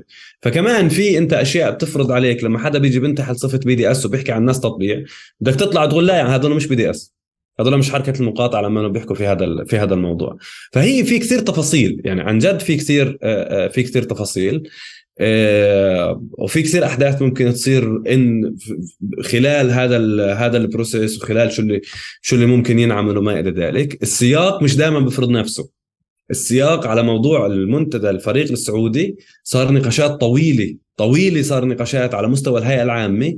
إنه يا جماعة هي المعيار هي المعيار. هذا المعيار بقول لك أجوا من خلال تصريح. هذا مش تطبيع بس ما بنقدر نغفل ال ال ال نغض النظر عن شو اللي عماله بصير آه، آه، عربيا. هلأ اسمع مثلا في وسائل إعلام أجنبية ناطقة باللغة العربية. المعيار في هذا الموضوع بحكي لك بكل أريحية إنه إنك تجمع حدا فلسطيني مع حدا إسرائيلي على وسيلة إعلام ناطقة باللغة العربية يعتبر تطبيعا. بغض النظر بي بي سي مش عارف مين سي إن إن اللي بدك إياه. بيحكي عربي معناته الجمهور المستهدف عربي. في هذا المعيار تم اعتماد لغة الجمهور المستهدف. إذا جمهور مستهدف عربي تجمع فلسطيني واسرائيلي تطبيع كيف بيلتفوا عمالهم على المعيار بألك؟ قال بيجيبوا أول شيء الإسرائيلي يحكي اللي بده إياه وبطفوا عليه نفس البرنامج. وخلص بيروح هذاك الاسرائيلي بعدين بيجوا الفلسطينيين يجاوبوا على الأسئلة ويسألوا أسئلة أخرى بعدين بطفوا عليهم بروحوا بيجيبوا الإسرائيليين. طب يعني هلا هذا ممكن تقنيا ما جمعوا بين الفلسطيني والإسرائيلية في نفس الاستوديو. بس كمان هذا تطبيع. في برنامج موجود على البي بي سي بيشتغل هذا الشغل واقترح على الناس كثير وكل الناس تراجعنا إنه عمالهم بيعملوا هيك وبدهم هيك يعملوا نقول للناس لا ما بصيرش كمان يعني هذا بس التفاف على المعيار. فهم كمان أصبحوا أكثر أكثر ذكاء نوعا ما في محاولة الالتفاف. فهذا بحتم عليك إنك أنت تأخذ الصورة الأكبر هاي المعيار بس في تلاعب حوالين حوالين المعيار. طب في ظل في ظل آه، كل النقاشات اللي بنحكي عنها آه، اشتغلت حركة المقاطعة إنه تحمي حالها على مستوى تنظيمي بالعلاقة مع شركائها وحلفائها بتحميهم من ناحية وبتحمي حالها. وفي نقاشات دائما بتكون موجودة العلاقة مع التنظيمات والأحزاب والعلاقة مع الشركاء والحلفاء. دائما هي كل فترة وفترة هيك بنفتح أو بصير في حادثة هون وهون. تعال نعرف تنظيميا حركة المقاطعة كيف آه، يعني كيف الديناميكيات تبعتها تنظيميا كيف البنى التنظيمية تبعتها بالأول. آه ما عارف إذا هذا الموضوع لازم نحكي فيه بتعرف؟ يعني إحنا بدناش كمان نعطي آه، معلومات هيك مجانية لحد ممكن يتضايق منها. بس هي على جميع الأحوال حركة المقاطعة هي كيف يعني حدا ممكن يتضايق منها؟ يعني أنت هاي هاي المعلومات مش موجودة في أي مكان بابليك فاهمني؟ الديناميكية اللي موجودة داخليا. فأنت كمان خليهم يفكروا إنه هم عارفين وهم مش عارفين. هم. آه مفهوم. هلا هلا بس بالآخر الشركاء كلهم عارفين وإحنا عارفين إنه كيف لا يعني الشركاء شيء ثاني إحنا بديش بديش أحكي عن الشر الداخلي. هلا أنت أول آخر حركة المقاطعة هي آه، حركة آه، بتنظيم شبه آه، بتنظيم شو بنسميه إحنا هرمي مرن هرمي مرن هي أكثر افق أفقية مش عمودية. افقي مش عمودي. فأنت اليوم عندك التكتيكات وكيف الناس تشتغل وكل هاي الأشياء كل حدا بيشتغل على على راسه. هلا اللجنة الوطنية بتعمل حماية الحركة جعلها أكثر استراتيجية ومنهجاتها والمرجع لحركة المقاطعة في كل مكان في في العالم. مشكلة من كل المجتمع المدني الفلسطيني كل الفلسطينيين موجودين فيها. عندك هيئة عامة الهيئه عامة عندها سكرتاريه السكرتارية عندها لجان فرعية. حسب حسب المنطقة اللجان الفرعية بتنقسم ل 1000 100000 لجنة. لجنة ثانية شيء إعلام شيء كذا شيء مش عارف إيش شيء مناطق ما أوروبا شرق غرب أمريكا شمال جنوب أمريكا الشمالية آه، أمريكا الجنوبية اللاتينية أمريكا الوسطى Central America اللي بدك إياه فاهمني؟ آسيا جنوب شرق آسيا المحيط الباسيفيك. فيعني فيها كليات هذا ال هذا ال structure كيف كيف بتشتغل. عندك ناس بيشتغلوا على مستوى الحملات المحلية ناس بيشتغلوا على مستوى الحملات اللي هي الضغط على الحكومات والبرلمان وما إلى ذلك. الحملات تتقسم لمقاطعه سحب استثمارات فرض عقوبات.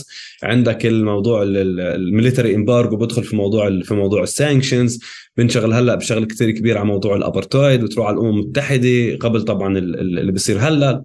آه، وكليات هاي هاي هاي الشغلات. وبالتالي أنت بتحكي عن structure كثير كبير. شركائنا موجودين معروفين. عندك مجموعات BDS وعندك شركاء BDS المجموعات اللي هي بتشتغل على كل حملات المقاطعة الجلوبال الحملات العالمية حملات المناطقية وبيختاروا حملات محلية على مستواهم. عندك الشركاء اللي هم بيكونوا بيشتغلوا على كثير أشياء ثانية زي اتحادات عماليه مثلا. بيكونوا بيشتغلوا شغلهم شغل الاتحادات العمالية. بالإضافة لأنه هم جزء من النقابات العمالية المساندة لحركة المقاطعة اللي بتشتغل على الضغط على السياسات. بيعملوا اضرابات لها علاقة بمواقف الحكومات تجاه شعبنا بيكونوا جزء من مسيرات بتبنوا طرد الهستدروت من من النقابات العمالية الدولية على سبيل على سبيل المثال. بيضغطوا على الشركات اللي بيكونوا بيشتغلوا فيها انها تسحب استثماراتها أو ما تكون جزء من هذا من هذا التورط. وغيرهم يعني مش الشركاء الشركاء آه، كثار بيشتغلوا على مستويات على مستويات مختلفة. بين BDS و BDS لما بدي أحكي BDS مصر يعتبر فرع اليوم؟ يعني شوف آه، هلا إحنا بنحب نعرف انه شركاء ما نروحش باتجاه إنه فرع. يعني كلمة فرع هيك وأنك كأنك بتنتقص من من الناس. هم فعليا شركاء. هم إلهم قوامهم إلهم إلهم استراتيجياتهم وتفكيرهم. نقاش مستمر بيننا وبين كل آه، كل شركائنا.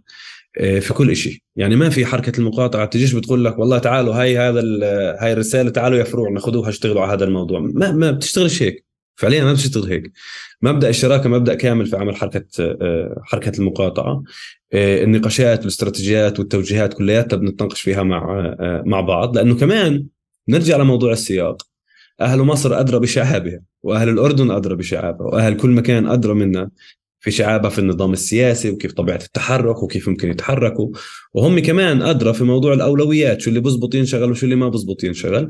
بينما إحنا بنطلع الإشي ال global العالمي. يعني مثلا هاي الحملة حملة عالمية.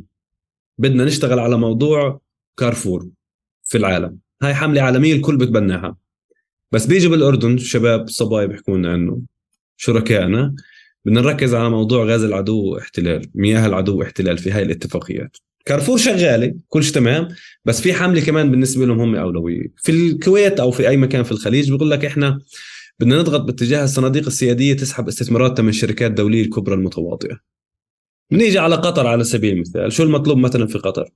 قطر عندها 21% من هذا هاي رسالة مهمة عشان تصل.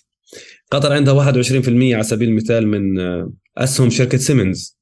شركة سيمنز اليوم هي اللي بتبني في الخط ال interconnector اللي جاي من أوروبا لإسرائيل.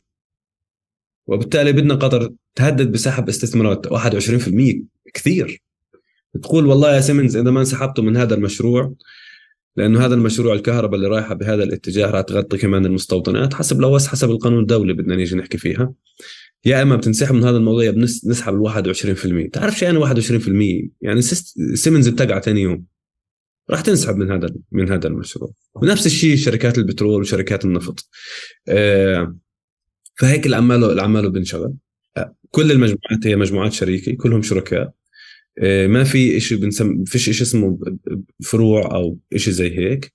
الحركة زي ما حكينا كمان مرة مبدأ الشراكة معناه إنه الحركة هي حركة آه، أفقية مش آه، مش عمودية. وهذا فعليا حركة المقاطعة. هذا فعليا كيف بتشتغل كل كلياتها. آه ما عمروش واجهنا يعني. فعليا ما عمروش واجهنا إنه لا والله BDS في المكان الفلاني مش عاجبها إشي إشي معين لا وإحنا بدنا نضغط بهذا الاتجاه. بس في شيء مهم في شيء مهم. إذا واحدة من هاي المجموعات اللي بتح... اللي بتحمل شعار BDS. انتهكت المبادئ والمعايير لحركة المقاطعة نطلب منهم إما يتراجعوا وإما ما يستخدموش شعار BDS لأنه هذا ملكية الشعب الفلسطيني. الثلاث أحرف هدول هدول الشعب الفلسطيني. وبالتالي إذا في مجموعة في أبصر وين في أي مكان في العالم راحوا باتجاه إنه مثلا كتبوا شيء معادي لل عنصري. تمام؟ كتبوا شيء عنصري. هذا بالتأكيد معادي لمعايير حركة المقاطعة اللي هي ضد العنصرية بكافة بكافة أشكالها. وتبجحوا في هذا الموضوع والله هاي إحنا عنصريين ومش سائلين عن حدا مش باسم حركة المقاطعة. سوري منهم يعني. بينزلوا الشعار. تحكي على الخارطة؟ مثالا؟ إيش الخارطة؟ أظن ال... كمل كمل كمل. هلا بحكي لا لا لا لا حدا يطلع يقول الموت لل لليهود على سبيل على سبيل المثال. طبعا هذا هذا مرفوض رفض قاطع في حركة المقاطعة وراح نطلب منهم إنه ما يستخدموش الشعار ولا بأي شكل من الأشكال. أو حدا راح طلع يحكي إنه أساء لحركة المقاطعة سبيل المثال. هاي صارت حدا من المجموعات في المنطقة العربية صارت تتهجم على الفلسطينيين. على الفلسطينيين يعني. هلا تعرف إنه هاي كانت شيء مخترق يعني مش إنه طب آه، خليني أحكي على المثال اللي أنت حكيته على قضية سيمنز وقطر عشان كمان الرسالة توصل ويصير ضغط تستغل تقارب. آه، بحالة إنه حركة المقاطعة حكت إنه بدها تشتغل على هذا الملف على ملف سيمنز وتضغط على قطر. قطريين ضد التطبيع اليوم متبنين هذا الشيء؟ هلا قطريين ضد التطبيع مش بالضرورة هذا هاي المعلومات لساتها fresh ولسه بدها تصير حمله يعني إحنا بنحكيها بنحكيها هون. كنا بدنا نشوف شو في طريقة إنه نقدر نضغط لأنه هاي على مستوى حكومي. بده يروح الضغط. بس أنا أنا 100% متأكد قطريين ضد التطبيع راح إذا راح تكون هاي جزء من الأفكار اللي بيشتغلوا عليها. يعني لأنه هذا الموضوع كثير مهم بصراحة وفي إمكانيات للضغط باتجاهه. طيب على على على بالسياق نفسه رجعت تذكرت هلا الفكرة اللي صارت النقاشات اللي صارت مع قطريين ضد التطبيع واللي هي شوي بتحكي عن عن عن ديناميكيات مختلفة بالموقف اللي صار خلال تأسيسهم بالموقف اللي صار على اليمن اللي طلع من حركة المقاطعة تذكروا؟ صار في نقاش وقت على الديناميكيات والعلاقات ما بين حركة المقاطعة والشركاء. إنه طلع موقف وقتها بدين التدخل في اليمن. من غير الأخذ بعين الاعتبار أو النظر ل آه، شو بيعملوا أو شو الوضع اللي هم موجودين فيه أو استراتيجياتهم أو السياق المحلي أنت كيف بتسميه. آه، حركة المقاطعة بتاخذ السياقات المحلية لشركائها بعين الاعتبار؟ طبعا طبعا دائما دائما ولا كان يعني كان في بيانات كثير أصعب من البيان اللي طلع كان طلعوا من من طرفنا. أما قصة السعودية والإمارات وتحالفهم ضد شعبنا في اليمن كمان هذا ضد المبادئ والمعايير لحركة المقاطعة بكل أريحية بتقدر تحكي في هذا في هذا الموضوع. مع الأخذ بعين الاعتبار كمان سلامة آه، آه، شركائنا في كل آه، في كل مكان. بس كمان يعني هذا بس الموقف لما طلع ما اتاخذ ما ما يعني ما تم مشاورة مثلا الشركاء المحليين أو إشعارهم. هذا لا يدين أحد يا بقاوي. قطريون ضد التطبيع مش حاملين اسم بي دي إس فاهمني؟ آه. ما هذا كمان بس هذا بس كمان. شكل العلاقة في حينها محمود عم بحكي آه، وبتذكر نفس الفترة اللي كان في تأسيس أكثر من مجموعة بالخليج يعني هيك آه، بس لحينها لوقتها آه، ما طبيعة العلاقة يعني خليني أحكي إنهم تفاجئوا وصار في نقاش داخلي جوا الحركة على إنه إذا بدنا نشاورهم أو لا وانحسم النقاش إنه حركة المقاطعة هي حركة هي مش مجموعة أخرى حتى تشاور أو أو أو لا لا مش مزبوط يتم التسليط على موقفها. مش مزبوط مش عارف من وين جايب هالمعلومات. إذا داخل أنت كاين في نصنا يعني. يعني بظن بظن بظن لا بظن أنت كمان بدك تتأكد منها بس هيك صار النقاش. لا لا لا لا لا مش جزء غابت عنك يعني. ما في لا لا لا لا, لا. ما في شيء اسمه إنه إحنا حركة وشيء كبير بنناقش حدا مش موجود. يعني مش مش فروسنا هذا الموضوع. فعليا مش فروسنا بس اللي بصير إنه طب إذا صار نقاشات حولها وصارت النقاشات معنا وما إلى ذلك هذا معناه إنه إحنا منفتحين على النقاش على آه، على طول. بس هلأ إذا أجت سكرتاريا العامة لحركة المقاطعة وقالت إنه هذا البيان مهم إحنا بنتدخل بنيجي بنحكي إنه يا جماعة في سياق واحد اثنين واحد اثنين ثلاث تعالوا خلينا نعمل هذا النوع من النقاشات. هلأ بتصل النقاشات بصفي إنه الشركاء لا إحنا بدناش نحكي في موضوع السعودية. بينما كمبدا كمبدأ كمبدأ أنت ما بتقدرش ما تحكيش عن موضوع الاعتداءات اللي بتصير في اليمن. فهمنا ضد شعبنا كمان ضد شعبنا كمان في اليمن. هاي مشكلة. إذا أنا بدي أصير بدي أصير خايف وعندي هاي الإشكالية إنه لا والله ما بدناش نحكي في هذا الموضوع مش راح نحكي عن حدا. لأنه دائما في سياقات في كل مكان في في العالم ودائما في أشياء عمالها بتمنع. الصحراء الغربية على سبيل المثال. تمام؟ الصحراء الغربية. بدك سياق أكثر تعقيدا من من هيك. كان في مطالبات لحركة المقاطعة إنها تطلع باتجاه إنه ما تجيبوش سيرة الصحراء الصحراء ولا بأي شكل من الأشكال وتحكوش في هذا تحكوش في هذا الموضوع لأنه هذا أكثر موضوع حساس عربيا. طلعت حركة المقاطعة بكل أريحية وقالت إنه إحنا مع حق الشعب الصحراوي في تقرير مصيره. وأنا ممنوع أروح على هذيك الجهة. تمام؟ بأمر رسمي يعني. فبحكي لك هلا في سياقات سياقات سياقات معقدة. وفي بعد مرات بالتأكيد تصل للشركاء أنت مش بالضرورة أنت وياهم تتفق 100% فهي هاي هي مبدأ مبدأ الشراكة. بس أنا ما بجيش على مجموعات مجموعات بي دي إس على سبيل المثال إنه بده ينزل هذا البيان بعرف إنه في قدر كبير من الآدم نقول لهم بكل بكل بساطة هذا إشي بده ينزل وهذا إحنا مضطرين إنه نحكي في هذا في هذا الموضوع لأنه ما بنقدر نغفر إنه نغض البصر عن كل هاي الانتهاكات الجسيمة اللي عمالها اللي عمالها بتصير. وبدنا وهذا البيان بده ينزل فبدنا بس إنتم انتبهوا إنه راح ينزل هذا البيان. إذا إحنا وصلنا لمرحلة إنه لا والله مش ظابطة هم ضد البيان وإحنا لازم ننزل هذا آه هذا البيان. طب آه بمكان تاني إذا حدا بده يعمل مؤتمر أو حدا بده يعمل شيء مثلا مؤتمر بحثي بده يناقش فيه حركات المقاطعة مؤتمر أكاديمي ممكن يطلع موقف داخلي يحكي ليش تضحك؟ أيوه إحنا أيوة. تقارب كل شيء مفتوح احكي كل شيء مفتوح ممكن يطلع فعليا بيان داخلي إنه لا تشاركوا في هذا المؤتمر لأنه بسياقات واحد اثنين ثلاثة أربعة خمسة طبعا. بمكان تاني على مستوى تنظيمات داخل أوروبا أو مؤسسات تشتغل مع أوروبا ممكن يتم الإشارة للشركاء والناشطين والمتعاونين معكم بأنه لا تشاركوا بهذا الإشي فأنا بطلع هون إنه أنا بتفهم كثير منيح فكرة إنه كيف ال... كيف إدارة العلاقة مع الشركاء وأنا فعليا شفت وبشهد على شواهد إنه لو لم تكن حركة المقاطعة تحفظ نفسها بهاي الديناميكيات كان تم السيطرة عليها أو أخذ أفرع ما أو أخذ شرعية ما بدول ما ل... لتنظيمات لاحزاب حتى داخليا هم مختلفين بينهم وبين بعض يعني وشايفين في أوروبا. فأنا فاهم هذا الإشي بس مش فاهم الديناميكية اللي موجودة اللي بت بتخليك مثلا تحكي عن مؤتمر أكاديمي أو ما كانش ما كانش بقاوم يقاوي اسمع. هذاك المؤتمر أنت بدك تكمل سؤال اسف قطعتك. لا لا تفضل كمل لا كمل خلص تفضل.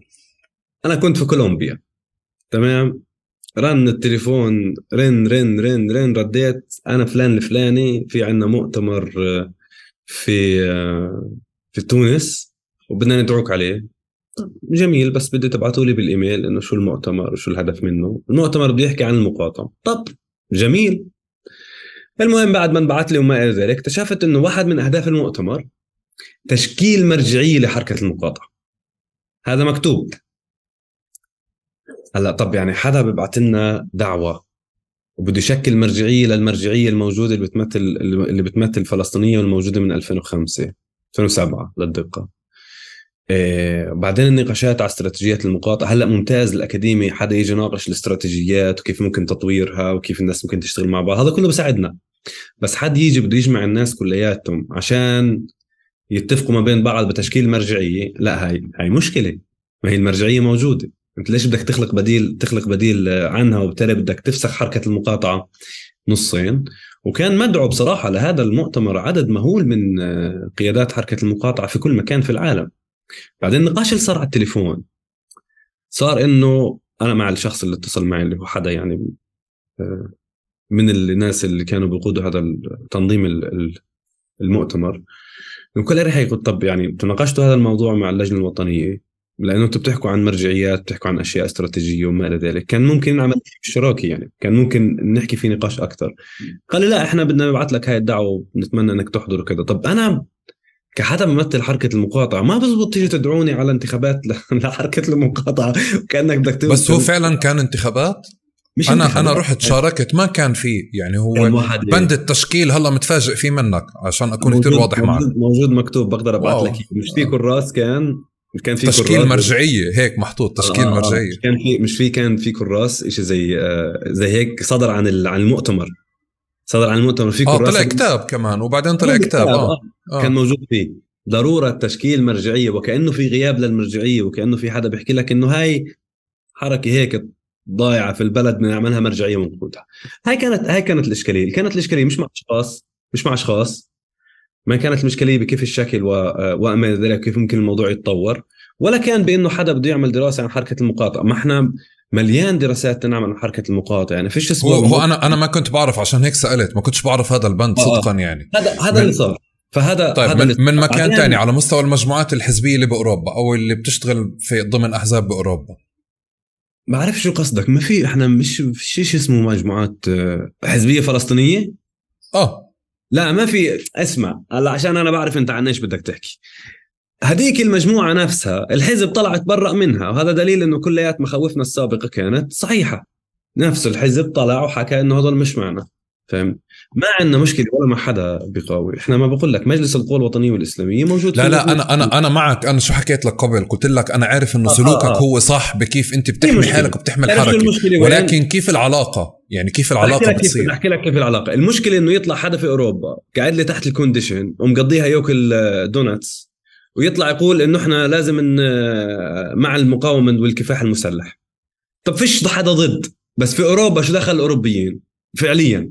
أنت شو دخلك في نص مدريد تطلع على منصة وبتيجي تحكي إنه الشعب الفلسطيني والكفاح الم... يا حبيبي هاي الناس اللي بتقاوم هيها موجودة على الأرض. تتفلسفش علي وأنت في أوروبا. الأوروبيين بحاجة لأدوات وتكتيكات اللي عن جد يقدروا يتضامنوا معك. وهلأ بقاوي هلأ وأنا وياك عمالنا بنحكي هذا التخريب عماله بصير في في أوروبا هلأ عماله بصير. بتعرف هذا شو معناه؟ هذا شو معناه؟ حدا يجي يخترق المجموعات ولجان حركة المقاطعة ويطلع باسم المجموعات يحكي هذا الموضوع ثاني يوم ثاني يوم بتم تجريمنا بروحونا بفسخوا الدنيا كلياتها كان ما شفت هذا الجهد اللي عماله بصير في أوروبا هلأ وكل هذا الفيضانات من الناس والبشر اللي عمالهم اللي عمالهم بيطلعوا. والأوروبيين مختلفين مع هدول مع هدول الجماعة. طبعا إحنا مش بنحكي عن شيء كبير عم نحكي عن اثنين ثلاث. عن جد عشان نكون واضحين بالنسبة للناس كمان. لا لا مفهوم مفهوم. هلأ في لهي هم هم هم اثنين أو ثلاثة اللي اللي بيثبتوا مخاوف حركة المقاطعة. خليني هيك أكون واضح. بالضبط. ما هو أنا بقول لك إحنا وبعدين شوف صار في هجوم ضخم جدا على حركة المقاطعة من هاي المجموعة.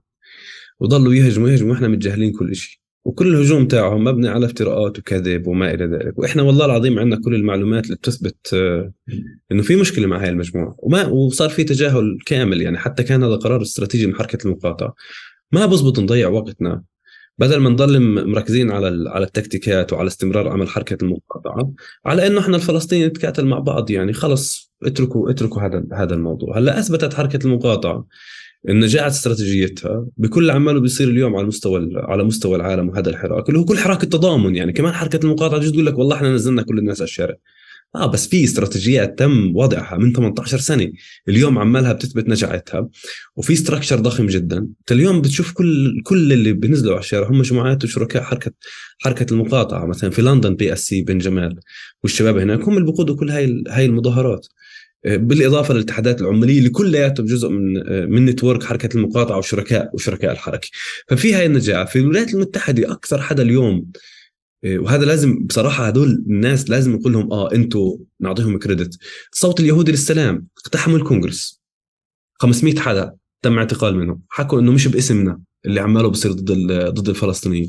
وانه إحنا كيهود مع الشعب الفلسطيني. وقلبوا الرأي العام العام في الولايات في الولايات المتحدة. هدول كمان ما هم هذا الشريك الرئيسي لحركة المقاطعة. وهدول كمان بمعنى استراتيجي التنسيق معهم عماله بنشغل بشكل يومي. شو المطلوب وكيف لازم نشتغل. حركة المقاطعة من وقت 7 أكتوبر لحد هاي اللحظة طلعت سبع document آه، توجيهية. سبع document توجيهية. تتذكر المسيرة الأولى في لندن؟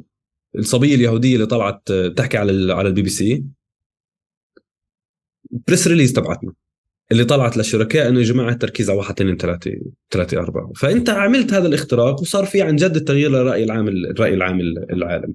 أما قصة إنه إحنا الفلسطينيه شوي نختلف مع بعض، حدا قاعد في أوروبا مقضيها الطخطخ على البلد ولا حدا بده يشتغل استراتيجي ومنهج وما إلى ذلك، هذا الفرق بصراحة بس يعني مش إذا ما وصلت لدرجة إنه يبعثوا رسائل تهديد والله ما نعرف هذا موضوع تافه إذا شو بدنا نحكي فيه ونساك منه. رسائل تهديد شو؟ خلصنا إحنا بس رسائل تهديد شو؟ هذا إشي يعني سخيف بس بس بنظري كتير مهم لأنه أنا بحكي لك كان عندي موقف سلبي تحديدا.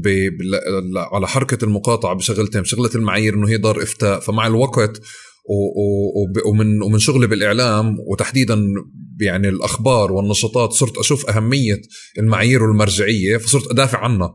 يعني من من هذا الباب. وإشي تاني سابقا كنت أشوف إنه في حاله إنه أنتي أحزاب أنتي مجموعات تانية أنتي كذا. يعني هيك عند حركة المقاطعة. في حادثة أو حادثتين خلوني أقول okay هدول التنتين كافيين لإلي إنه يقولوا wow المخاطر اللي ممكن تكون. لأنه أنت لما يكون عندك خيار إنك تروح تعمل ما دام عندك شبكتك الكبيرة وقادر تعمل مؤتمرات بديلة وغيرها عن عن مرجعيات فلسطينية سوي لحالك حركة وريح راسك مفتوح الباب واعمل معايير. ليه بدك تاخذ هاي الحركة اللي شغالة يعني؟ هيك بقاوي هم يعني هاي ممكن المجموعات اللي هي الإشكالية ممكن نسميها إشكالية. ممكن تعمل شغلة ما يزامل كل اللوب الصهيوني كل حكومات الولايات المتحدة بالذات وحكومات أوروبا ما بيهجموا على المجموعة. ثاني يوم بيهجموا على حركة المقاطعة لأنه هم مش شايفين غير حركة المقاطعة. هذا صار بأمريكا عملوا هدول المجموعة فيلم. ثاني يوم المدعي العام صار يحقق في حركة المقاطعة وعلاقتها في الموضوع. وإحنا ما لناش دخل. ما لناش دخل في في الموضوع. وعندك الدنيا كلياتها تجريم في الحركة وهجوم على الحركة وفيش حدا بيحكي مرحبا إلا بيهجم على على الحركة. طب أنا مضطر أحمي حركة المقاطعة. هذا هذا مش مش مش لأنه هي مقدسة بس لأنه هاي بتمثل أمل للشعب الفلسطيني في شكل نضال اليوم أثبت إنه جدا جدا مهم في حماية الشعب الفلسطيني وفي تعزيز نضاله نحو التحرر وتقرير المصير. طب محمود الاستراتيجيات اللي بتحكي عنها آه، هي قيمة بتعملها حركة المقاطعة وبتقدمها لكل المؤيدين والمناصرين للقضية الفلسطينية حول العالم. واللي بنظري إنه حتى يعني أثرت في آه، ديناميكيات الأحزاب نفسها آه، ايجابا وصاروا يشتغلوا حتى بطريقة ما يعني قريب جدا من طريقة عمل حركة المقاطعة بشكل أفقي. أكثر فيش هذاك الشيء المركزي اللي بيدير كل أوروبا على سبيل المثال. بالضبط. كيف تطورت الاستراتيجيات آه، محمود؟ وصولا عند مشهد إنه اليوم إحنا بطوفان الأقصى بحرب 7 أكتوبر أو عمليات 7 أكتوبر عم نشوف الناشطين والحلفاء والشركاء اللي انشغل عليهم على مدار فترات أو انشغل معهم على مدار فترات عم بقودوا المشهد وبقودوا الخطاب كمان. بس بنفع تساعدني أفهم كيف تطور الإشي؟ وصولا لهذا المشهد. شوف هو بالأساس الأساس في كل عمل حركة المقاطعة نداء 2005 اللي هو بيحكي عن ثلاث تكتيكات وبيحكي عن ثلاث أهداف اللي هي مقاطعة سحب استثمارات فرض عقوبات إنهاء احتلال إنهاء ابرتايد آه، واستعمار وحق عودة اللاجئين الفلسطينيين. هذول الثلاث في ثلاث ثلاث تكتيكات وثلاث وثلاث أهداف. بعدين اعتماد حركة المقاطعة على ال ال ال القانون القانون الدولي وحقوق وحقوق الإنسان. أوكي. وكانت واضحة إنه هي حركة حقوق الإنسان تعمل في إطار القانون الدولي وحركة فلسطينية ذات امتداد عالمي. يقودها ويوجهها الشعب الفلسطيني من خلال اللجنة الوطنية المقاطعة اللي هي أوسع ائتلاف للمجتمع المدني الفلسطيني. هذا جانب.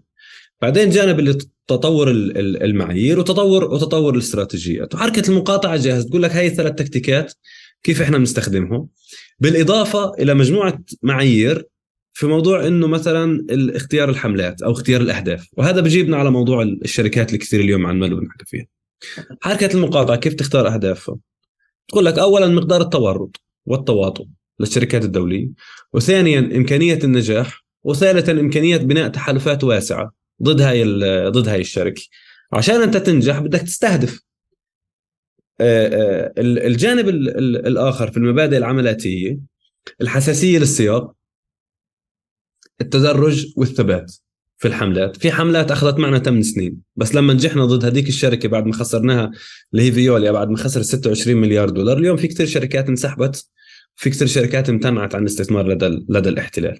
فهاي المعايير كيف كيف بتحدد. هلأ الاستراتيجيات الاستراتيجية الرئيسية الكبرى هو فرض عزلة على على نظام إسرائيل من الاستعمار الاستيطاني والأبرتايد. والعزلة معناها قطع العلاقات الاقتصادية وصولا لفرض لفرض عقوبات اللي هي انت التكتيك الثالث والأهم والأخير اللي هي أنت بصفي في عندك فرض عقوبات اقتصادية فرض عقوبات سياسية طرد من الأمم المتحدة طرد من اللجان الدولية منع استثمارات آه، آه، سحب صناديق التقاعد والبنوك من استثماراتها بشكل بشكل كامل. وبالتالي هذا النظام هذا النظام الاستعماري نفسه بصفي معزول بشكل كامل مما يجعله يخضع لحقوق الشعب لحقوق الشعب الفلسطيني. هاي الاستراتيجية الرئيسية. هلا بعديها كيف بدنا نشتغل مع مع الناس؟ انت اللي بتيجي بتقترحه عربيا ما بزبط تروح تقترحه في الولايات المتحدة على سبيل المثال على الحكومة. هذا كمان مبدأ مهم اللي هو برجعنا لموضوع الحساسية للسياق. اليوم اللي بصير في ألمانيا مختلف كليا عن اللي بصير في إسبانيا أو في بريطانيا على سبيل المثال. مش مستوى الترهيب اللي موجود في ألمانيا ضد الفلسطينيين أي حدا بيحكي فلسطين أو بيرفع علم فلسطين هذا غير مسبوق وبالتالي أنت يحتم عليك إنك تشتغل ضمن سياقات آه، معينة. في أمريكا مثلا لليوم فيش BDS. فيش شيء اسمه مجموعات BDS. في مجموعة تنتين هون هون. ليش؟ لأنه السياق مختلف. استراتيجيا أنت بحاجة للشركاء أكثر ما يكون في عندك مجموعات اسمها BDS. لأنه الشركاء كثير كبار كثير أقوياء ومن خلالهم تقدر تنفذ كل الحملات والتوجهات تقدر تبني استراتيجيات لها علاقة في الولايات المتحدة، استراتيجيات للتأثير في الكونغرس، استراتيجيات لبناء الحملات والتأثير على مستوى السلطات السلطات المحلية، واستراتيجيات مختلفة بأكثر من بأكثر من شكل، وبالتالي بهاي الطريقة أنت بتقدر تبني هذا النوع من الاستراتيجيات اللي هي بالأساس كل هالهدف منها إنه تحول هذا النوع من التضامن العالمي لتضامن حقيقي فعال meaningful solidarity على أساس التأثير على أهداف محددة وواضحه واضحة المعالم بدل ما يكون مشتت وهيك تضيع في آه، في العالم. وبناء وتطوير الاستراتيجيات والأدوات مع الشركاء بشكل بشكل سريع وبشكل يومي على كيف ممكن هاي الاستراتيجيات تخدم الشعب الفلسطيني. زائد المعايير وتطويرها وبناء المعايير بنقاشات واسعة كمان مع آه، فلسطينيا وعربيا بما ياخذ القضية الفلسطينية الأخذ بعين الاعتبار إنه كمان الدنيا بتتغير. يعني في تغيرات عمالها بتصير ممكن هاي المعايير بحاجة لتطوير طول طول الوقت. فيش ولا شيء مقدس ما عدا طبعا المبادئ اللي هي إنه بسياق بسياق الأهداف والاستراتيجيات الأهداف أظن صار في مرحلة ما انتقال من استهداف الحكومات والأنظمة للعمل أكثر مع المجتمعات. لا هو بالعكس في مرحلة ما. هو بالعكس. هو طول عمره العمل على مستوى القواعد. وبالتالي النداء نفسه لما اطلق هو اطلق على مستوى الأحرار الأحرار العالم. هلا أنت عشان تشتغل على مستوى الحكومات بدك تبني قاعدة ضخمة. بمعنى إن القاعدة تكون قوية وقادرة على التأثير على مستوى اولا السلطات المحلية المجالس البلدية. وهذا عماله بصير في حملة مناطق خالية من من الأبرتايد والبلديات اللي بتقطع علاقتها مع الاحتلال وبتنهي آه، اتفاقيات التو وما إلى ذلك. بعديها أنت بتنتقل لمرحلة مختلفة اللي هو على مستوى الفدرالي أو على مستوى البرلمان على سبيل المثال للتأثير على مستوى البرلمان اللي هو لاحقا راح يصير في تأثير على مستوى السياسات الخارجية للحكومة. وبالتالي أنت من تحت لفوق عمالك تشتغل مش بالعكس. بالعكس بصير صعب لأنه أنت بتقدرش تغير بالحكومات. بالذات حكومات غربية متواطئة بشكل كبير جدا مع حكومة الاحتلال ونظامها ونظامها الفاشي. وهناك بتصطدم بحالة من الإحباط وبتبطل بدك تشتغل. بس لا أنت بتشتغل قواعد وبتطلع. والقواعد بتصير فيها تغيير على على الرأي العام العالم. والقواعد المقصود فيها مش بس الناس كأفراد كمان إضافة للناس كأفراد. أنت المرحلة الثانية من القواعد للاتحادات النقابات منظمات المجتمع المدني المنظمات الحقوقية المجموعات الشبابية الأفراد آه، كل كل الشركاء. ولما تبني هذه التحالفات الواسعة اللي هي جزء من نجاح الحركة بتصير تأثر بصيروا بيقدروا يضغطوا أكثر. على مستوى المجالس المحلية. يعني هلأ عمالها بتوصلنا أخبار إنه في مجالس محلية في أكثر من مكان في العالم. نفس الناس ضغطوا باتجاه انهم يعلنوا إنه هم ضد ارتكاب إسرائيل لجريمة الإبادة الجماعية وقطع العلاقات بشكل كامل والانضمام لحملة مناطق خاليه من الابرتايد هذا كثير مهم.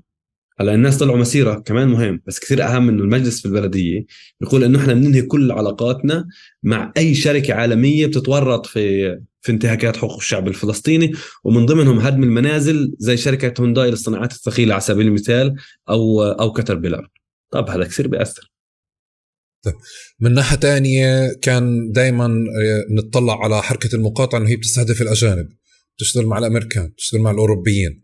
لحد آخر عشر سنين يمكن آه يمكن 2014 أو مع الربيع العربي أكثر صار في توجه للشغل مع آه في السياق العربي أو في الوطن العربي أكثر. وهذا الإشي تزامن ب تحليلا عم بحكي تزامن مع آه عودة يمكن ناس مبتعثين اشتغلوا درسوا في جامعات نشطت فيها حركة المقاطعة من خلال شركاء رجعوا على بلادهم وبلشوا يأسسوا أفرع في شفت بنحكى بالتحليل بنحكى إنه في شفت أو حركة المقاطعة صارت تهتم بالوطن العربي أو أو أو غيرت أو انتقلت.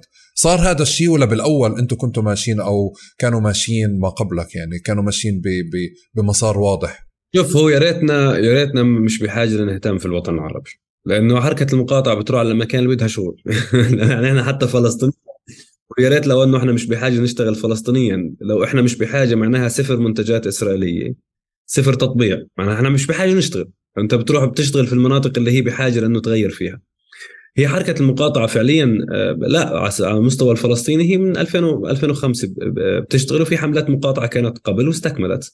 على المستوى العربي كمان نفس نفس الشيء. بس أنت وين أنت بتروح تخلق تحالفات وكيانات لما تكون أنت بحاجة. يعني مثلا بتلاقي في مجموعات مناهضة تطبيع ومجموعات مقاطعة والنقابات والاتحادات على المستوى العربي كلياتها مقاطعة. فأنت ما في حاجة عندك تروح تعمل مجموعة بي دي اس على سبيل المثال.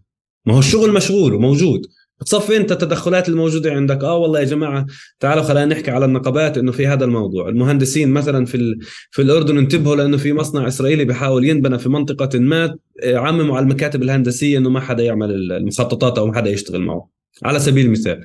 بس هم الناس جاهزة عربيا انت عندك السقف مرتفع. هلا إمتى حركه المقاطعة صارت تشتغل كثير أكثر. لما بلش موضوع سابقا بتشتغل على موضوع الاتفاقيات اتفاقيات الغاز مثلا. هلأ أنت مضطر تروح وتعمل هذا الشغل لأنه في شغل لازم ينشغل وفي بناء تحالفات لازم ينعمل. صار تصعيد لنشاط حركة المقاطعة أكثر بعد موضوع اتفاقيات اتفاقيات تطبيع. ففعليا لو أنه مش بحاجة كان حركة المقاطعة لا خلينا مركزين على على الغرب. لو خطوطنا الخلفية جاهزة بس للأسف خطوطنا الخلفية مش 100% آه، آه، مش 100% جاهزة. فعشان هيك كانت بالأساس توجهاتها في المنطقة العربية لا باتجاه المقاطعة ومناهضة التطبيع وهذا كمان كان كثير شيء مهم. بالعكس استراتيجياتها الأخيرة كانت باتجاه أنه موضوع التطبيع هو نضال تقاطعي مع شعوبنا العربية لأنه التطبيع يؤذي الشعوب العربية مش بس مش بس الشعب الفلسطيني. وهذا صار صار واضح اليوم بعد هاي هاي الجريمة ضد ضد شعبنا. بينما صحيح في هناك تركيز على الغرب. والتركيز الأكبر على الولايات المتحدة. عشان هيك اليوم بنشوف أكبر التحالفات واضخمها هي في الولايات المتحدة. لأنه صار كثير واضح بعد كمان هاي الحرب إنه الشريك الأساسي اللي أنت بحاجة لأنك تفككه هو الولايات المتحدة. واللي هو اللي بيعمل على حماية هاي المستعمرة الاستيطانية. وبعزز بعزز من نفوذها وبدعمها في جريمة اباده إبادة جماعية. واليوم صرنا شايفين إنه حتى في تراجع الموقف الأمريكي والأوروبي. عن عن قبل عن قبل اللي هو بالذات لحد بعد خمس أيام من 7 من 7 أكتوبر. في تراجع لأنه في ضغط على المستوى الشعبي في ضغط باتجاه تغيير تغيير السياسات. لليوم في تركيز كبير على مستوى الغرب لأنه التواطؤ الأكبر جاي من الغرب. ما هو أنت شو الفكرة؟ حركة المقاطعة. بدها تنهي التواطؤ بدها تقطع هاي العلاقات. العلاقات الأكبر والتواطؤ الأكبر جاي من الغرب والمقصود بالغرب مش بس مش بس العالم الغربي. لا كمان في عندك العالم الجنوبي الهند على سبيل المثال. اليوم حركة المقاطعة صارت تشتغل بشكل أكبر في الهند في كوريا في اليابان في نيوزيلندا في أستراليا. وهم عالم آه، آسيا وشرق آسيا وعالم وعالم جنوبي. واليوم عملنا كثير أكبر في أفريقيا على سبيل المثال لمنع آه، آه، نجاح استراتيجيات الاحتلال في اختراق الاتحاد الأفريقي وفي تعامل مع دول كثيرة في في أفريقيا. في أندونيسيا على سبيل المثال. أنا كنت في أندونيسيا قبل ثلاث شهور يمكن. كل موضوعنا في أندونيسيا إنه حسينا إنه أندونيسيا تكة وبدها تروح باتجاه باتجاه التطبيع. وبالتالي في استراتيجيات تنبنى بناء على الحاجة على مقدار التواطؤ والتورط. واستراتيجياتنا عربيا مبنية على إنه في خوف إنه يصير في في تطبيع أكبر بالذات لما كان في نقاشات حول موضوع موضوع السعوديه والاستراتيجيات كانت مبنية على إنه هذا النضال تقاطعي. آه، فعشان هيك ممكن الناس كانت بتحس إنه لا مش كثير موجودين عربيا ولأنه كان في مساحات عربيا مغطى ما لجان مناهضة تطبيع لجان مقاطعة الاتحادات النقابات. آه، فما كانش في حاجة لا لأنه إحنا كنا نشتغل من خلال مبدأ تكاملي مع كل القطاعات على المستوى العربي وفلسطينيا وإذا بتنتبهوا حتى بفلسطين حملات المقاطعة لما بتطلع بتطلعش اسمها حملة مقاطعة BDS في حملات مقاطعة موجودة بنعززها بنشتغل معها بنشتغل تحالفات كلياتنا كلياتنا مع بعض لأنه ولا مرة ولا مرة كان بالنسبة لحركة المقاطعة بنعمل branding لل مش مهم. BDS مش مهم. ال brand مش مهم. بس مهم الأهداف والمهم يكون في تأثير آه، تأثير حقيقي. عشان هيك اليوم بنشوف كثير من الشركاء هم بيشتغلوا كشركاء. مش ك... بيطلعوش ك... آه، باسم BDS لا بيطلعوا ب... باسمهم كشركاء. وإحنا معنيين نعزز من شركائنا ونعزز من من تحالفاتنا وبنائها. ومش بالضرورة نضل نخلق مجموعات BDS. المفروض إنه ينخلق عمل أكثر وأنشطة أكثر وحملات أكبر. هاي هي الهدف مش الهدف نعمل branding ل BDS. ولما نخلص ونحط ون... وحقوقنا تصير آه، آه، تصير حاضرة وتم تم تحقيقها ثاني يوم مش راح يكون في BDS لأنه هي موجوده لها هدف. عندما تحقيق هذا هذا الهدف خلص تنتهي. أنا لفت لفتتني اجابتك كثير وبعد علقت براسي إنه على اليوم لو ما نشتغلش على العرب من مرة ولا نشتغل بفلسطين من مرة يعني على اليوم. وفعليا هيك. لأنه قاعد بتطلع كمان إنه مش بس على اليوم لو إنك تشتغل بتضلك مركز برا. عم بتطلع قديش بيتم الطعن بشغلك من خلال الإشارة للتطبيع بفلسطين. أو بعض العلاقات والتعاملات بفلسطين من خلال مزايدات. يعني عم نشوف على السوشيال ميديا حجج الذباب بالأساس وبعض النخب العربية اللي بتشرعن التوجه للتطبيع. بتستند بالأكثر على أشياء آه، آه، السلطة بتشتغل فيها بشكل أساسي. ومن ناحية تانية فعليا عندك آه، يعني محاولات الاحتلال لاحتواء الناس ودمجها. قديش السياق التطبيع بفلسطين؟ نعتب على الناس بس هاي هاي نقطة ضعف لأن السلطة كمان وتطبيعها ما هي لا تكون مل... يعني آه، هو مش مبرر بالتأكيد لل... للأنظمة للأنظمة العربية اللي هي رايحة على التطبيع بالسلطة بدون السلطة ما حدش سائل بالسلطة أصلا. آه، وهي بتضغط على السلطة باتجاه تعطيهم السلطة سق غفران إنه آه والله روحوا باتجاه آه، باتجاه التطبيع وأسوأ إشكال التطبيع التنسيق الأمني وهذا تبرير لأنه أي حدا بده يروح باتجاه باتجاه التطبيع بس هاي نقطة ضعف موجود موجودة عندنا. وإحنا واضحين جدا جدا في انتقادنا للسلطة في موضوع في موضوع التطبيع وبنتصدى للتطبيع بكل إمكانياتنا آه، وقدراتنا وبنتصدى لاي حدا عربي كمان بده يستخدم السلطة كذريعة ليروح باتجاه باتجاه التطبيع. عشان هيك قلنا إن نضالنا مع شعوبنا العربية ضد التطبيع هو نضال تقاطعي.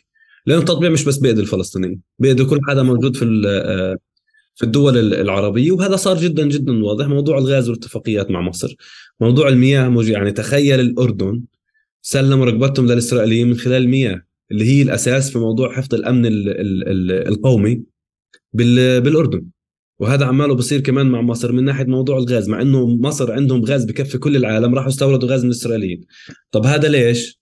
هذا لأنه بدهم يصدروا الغاز باتجاه أوروبا مع الإسرائيليين. وراحوا الإسرائيليين آه، عملوا اتفاق مع قبرص انهم يعملوا خط pipeline وخلوا المصريين آه، على جهة. والسلطة طبعا هي كانت الأساس شاهد زور في الموضوع. راحوا ختموا ختموا الشباب بدون حتى ما يحددوا الحدود البحرية الفلسطينية. هذا موضوع هذا موضوع كمان طويل ومن فترة هذا هذا حلقة لحاله هذا هذا حلقة لحاله. آه. بتذكر شفت المؤتمر الصحفي اللي عملتوه لما بطلع كمية إنه إيش هذا إيش المصيبة السوداء اللي إحنا جايين آه عليها مصيبة يعني. هذا مصيبة. في في في, موضوع في موضوع السلطة. بس بدي أضل بسياق فلسطيني وبحس إنه هاي إجابة يعني موضوع بضل ينحكى ينطعن فينا فيه وبنطعن بشغلكم بقدر أفهمه. بس آه، إنت إحنا بفلسطين بنقدر عن جد نقاطع؟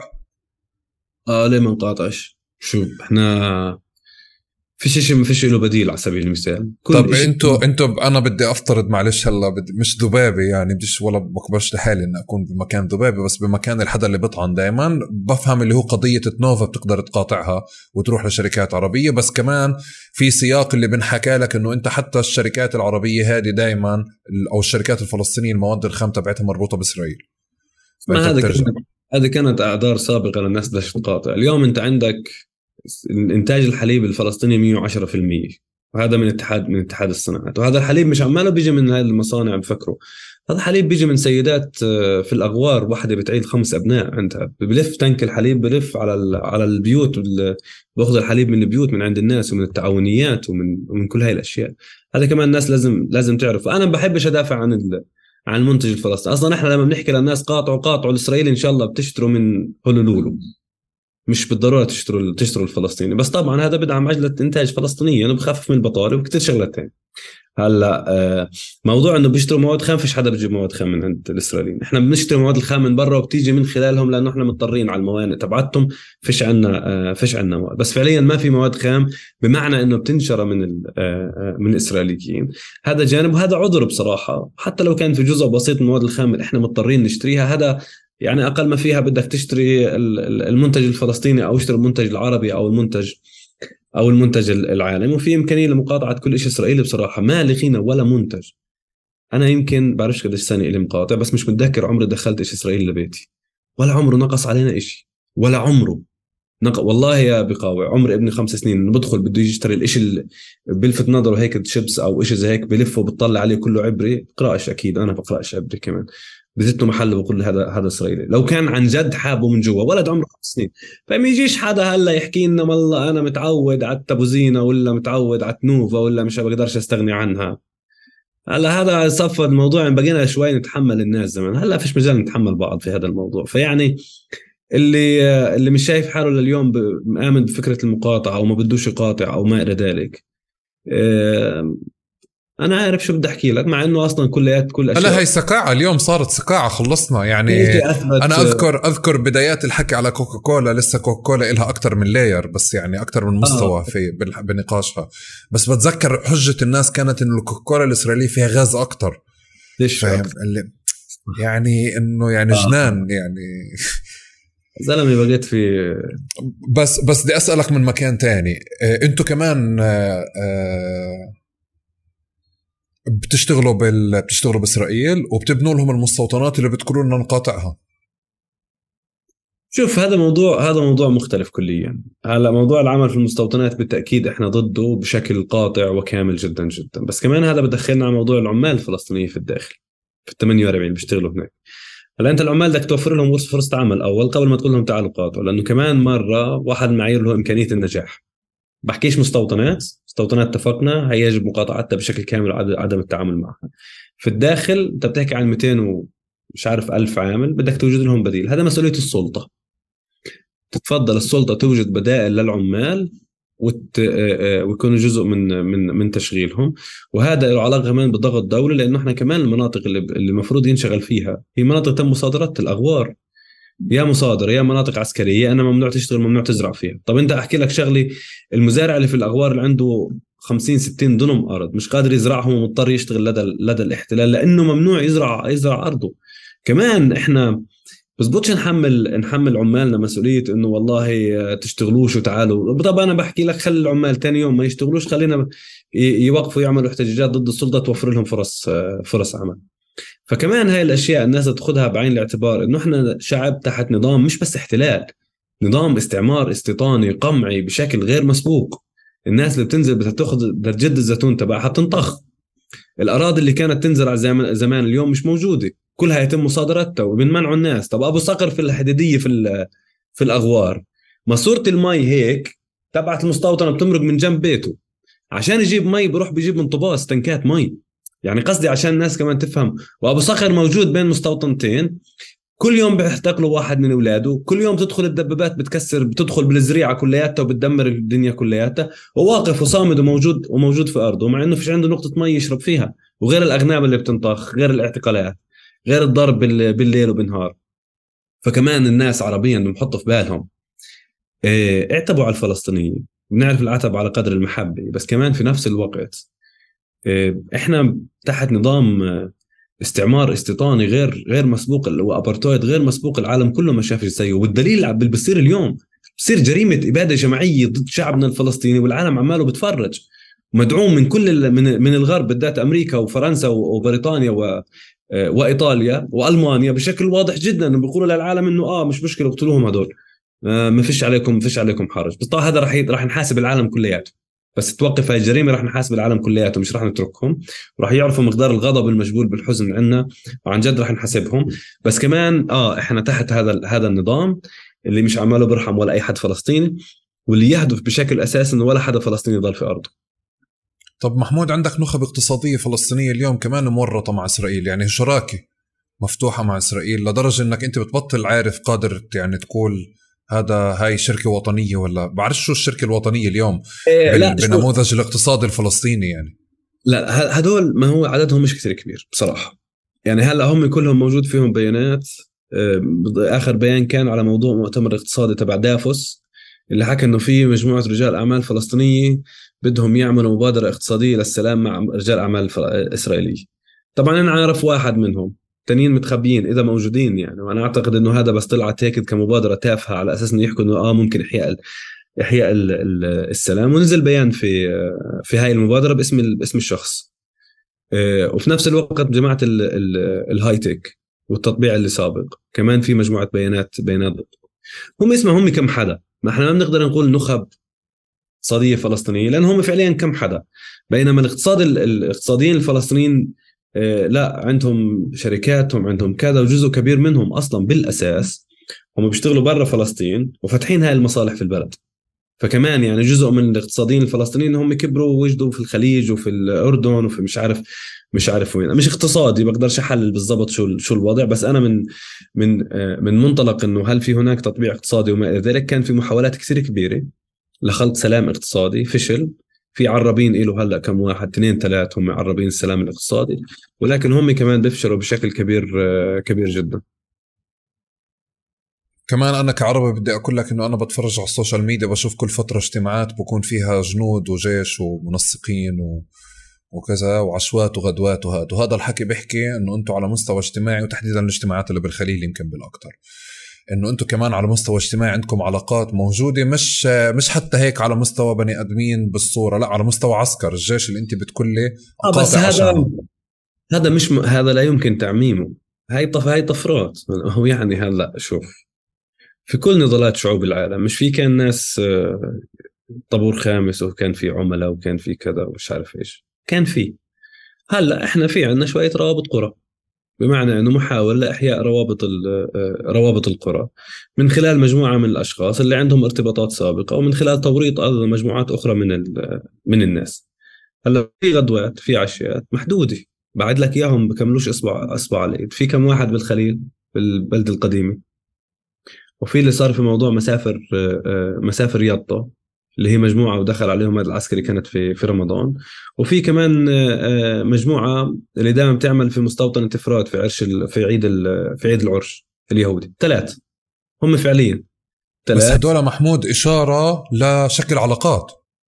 أه لا مش بس إشارة لشكل علاقات هذا هذا هاي إشارة لمخطط. هذا إشارة لمخطط إنه في محاولة إحياء روابط القرى. من خلال العشائر ومن خلال ناس موجودين متنف... ربما متنفذين في بعض منهم متنفذ في آه، في العشائر بهذا الاتجاه بس مش هذا المهم المهم ردة فعل الناس. انتزعت الشرعية عنهم بشكل كامل كان في حالة ضوجان ضخم جدا جدا في في البلد. وتنساش هذا صار في وقت اللي كانت شوي الأمور مريحة مش حرب وإبادة جماعية وما إلى ذلك. يعني اليوم لا يجرؤ ولا حدا منهم يطلع بهذا النوع من الأنشطة. نهائي لا يجرؤ أي حدا منهم لأنه كمان المد الشعبي والثوري ونفس الناس كثير أعلى من من ما كان خلال قبل آه، آه، قبل فترة. آه، واليوم إذا بتنتبه كليات رموز العلاقات مع الاحتلال واللي كان عندهم تطبيع والشركات التطبيع وما إلى ذلك كلهم راسهم بالأرض. ولا واحد بيقدر يرفع راسه اليوم لأنه نفس البلد صار كثير أعلى. أنتوا اليوم بتحكوا لنا لازم نقاطع ست شركات موجودة ماكدونالدز ومنهم ماكدونالدز ودومينوس بيتزا. وبرجر كينج بس هدول فعليا آه، مطاعم وطنية. وأنا موجود بالأردن ولبنان وقطر والإمارات والسعودية وغيرها وماكدونالدز في كل البلاد هذه طلعوا بيانات وقالوا إنه هذه الشركة شركة وطنية اسمها كذا كذا كذا كذا وما تقاطعونيش أنتوا طيب بتقاطعوا المنتجات الوطنية. اللي طلعناه عشان نكون أكثر وضوح عند الناس آه، جزء منه حملات سابقة زي كارفور وأكسا و HP آه، وغيرها. طبعا يضاف إلى ذلك كل الشركات الإسرائيلية وكل المنتجات الإسرائيلية. زائد إنه شجعت حركة المقاطعه على استمرار الضغط على الشركات زي ماكدونالدز وبرجر كينج ودومينوز بيتزا وبيتزا هت وما إلى ذلك. هلأ هذا يجي يقول لي إنه أنا شركة وطنية وأنا مش شركة وطنية. تمام بنحبكم إحنا كل شيء تمام. بس كمان ساعدونا في الضغط على الشركة الأم. الهدف إنه سحب علامتها التجارية من من الاحتلال. مش الهدف إنه إحنا بدنا نسكر ونقطع رزقة حدا. الهدف إنه الشركة الأم اللي انت بتحمل شعارها واللي هي مسؤولة عن علامتها التجارية عندك وعند الاحتلال مطالبة اخلاقيا اليوم إنه تعتذر لأنه فرعها لدى الاحتلال آه، أيد جريمة إبادة جماعية جماعة إبادة جماعية هاي. مش آه، واحد اندعس سيارة إبادة جماعية شعبنا يباد في غزة. لليوم 8500 شهيد. وهذا الرقم مرشح بالارتفاع بش يعني أنت اليوم تحكي عن 10000 ما بين شهداء وما بين ناس تحت الأنقاض. جاي تقول لي شركة وطنية وخايفة حالك تخسر وما إلى ذلك. هاي هذه هاي هاي شغلة. فالشغله الثانية الضغط على الشركة الأم حتى تسحب علامتها التجاريه تطلع الشركة الأم تسحب علامتها التجاريه ليش يعني ما تسحبش علامتها التجاريه شو بتستنى لحد هلأ؟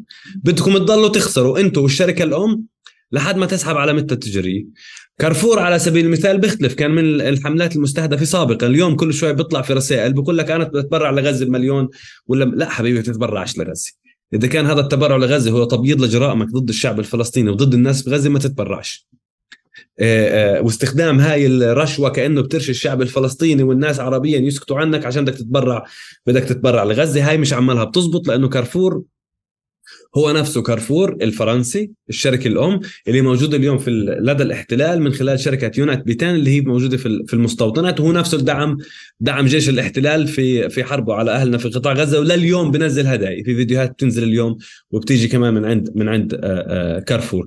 فيتفضلوا جماعة كارفور عربيا يضغطوا على الشركة الأم تسحب علامتها التجارية من عند من عند الإحتلال؟ اللي هي موقعاه كانت موقع عليها قبل مجموعة من من الأشهر. أو يطلعوا يحكوا إحنا ننهي علاقتنا كاملة مع كارفور وإحنا الحين صار اسمنا آه بعرف شو. ويطلعوا للناس بشكل واضح وعلني وبإشارة من الشركة من الشركة الأم إنه لا علاقة لكارفور أبصر وين في آه، الكارفور الفطيم على سبيل المثال. طب إنه هذا هذا المطلوب. بقى إحنا مش قصة مش الفكرة إنه بدك تقطع بس بس اسمح لي اسمح لي أقاطعك. أنت قاعد تحكي على كارفور وكارفور بيفتح قاعد عندك في البلد. طب أنت تشاطر وسكر اللي عندك قبل ما تسكر اللي برا.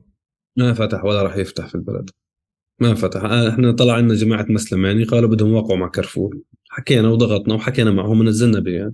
لليوم ما صارش ولا أي شيء وبالتالي إحنا لسه بنتابع في هذا الموضوع. نتمنى على جماعة مسلماني يتراجعوا. عن انهم يفتحوا كار آه، آه، كارفور. بس كمان انت مش بالضرورة هلا لو بده يفتح كارفور رح يتقاطع ومش معروف وين بده يفتح. واصلا أزمة جديدة لكارفور. كارفور قاعدين بيخبصوا بصراحة. يعني انت هلا جيت تقول بدي أفتح فلسطينيا صاروا المستوطنين بيقاطعوك. مش بس يعني انت بتضرب BDS بتقاطعك والمستوطنين بيقاطعوك والدنيا كلها. شو اللي ورط كارفور هالورطة؟ يعني حدا مش عمله بصراحة مش عمله بفكر. يا زلمة 67 مليون شيكل خسائرهم خلال الشهر شهر شهر تسعة. 67 مليون شيكل. انت جاي هون عشان تخسر. ما هو اجى يعني ما بين مطرقة ال BDS وراحوا لما اعلن بده يفتح في الضفة الغربية المستوطنين قالوا إنه خضع ل BDS و BDS نجحت بدنا نقاطعه صار بوكل الضرب من ال... من أحسن يسحبوا. يسحبوا يختصروا هالقصة كلياتها يختصروا الشر أحسن لهم. ما دون ذلك راح يكون الضرر ضخم جدا جدا على كارفور على المدى البعيد حتى يعني. لأنه أنت تحكي عن خسائر اقتصادية هلأ بس في عندك خسارة ال brand السمعة تبعت ال brand على المدى البعيد راح تضل موجودة. محمود اليوم بالظرف هذا اللي موجود أنا قادر أشوف آه، هلأ يعني بنهاية الحوار هذا إنه كيف مست... حجم التأثير لحركة المقاطعة ب... بكل مكان. وشايف كمان قادر أتابع إنه هي بتساعدني حتى إنه بتعمل لي هيك قوائم مختصرة إنه جماعة بدنا نركز هذه الفترة على هذه القوائم. في شيء تاني أنا كحدا عربي بقدر أعمله؟ عشان. وأنا مؤمن بجدوى المقاطعة بس بنفس الوقت بدي هيك بدي نقاط صغيرة اللي تساعدني أكون جزء أو حدا مساهم في هذا الموضوع. الفكرة في موضوع إحنا عندنا مشكلة في هاي القوائم الكبيرة اللي بتطلع في كل شيء. اولا هاي قوائم مش دقيقة مش دقيقة. إحنا لما بنطلع حملة بتكون مبنية على معلومات دقيقة وعلى مستوى التورط. مين بيطلعها محمود؟ شو بعرف. كل بيطلعوا كثير قوائم.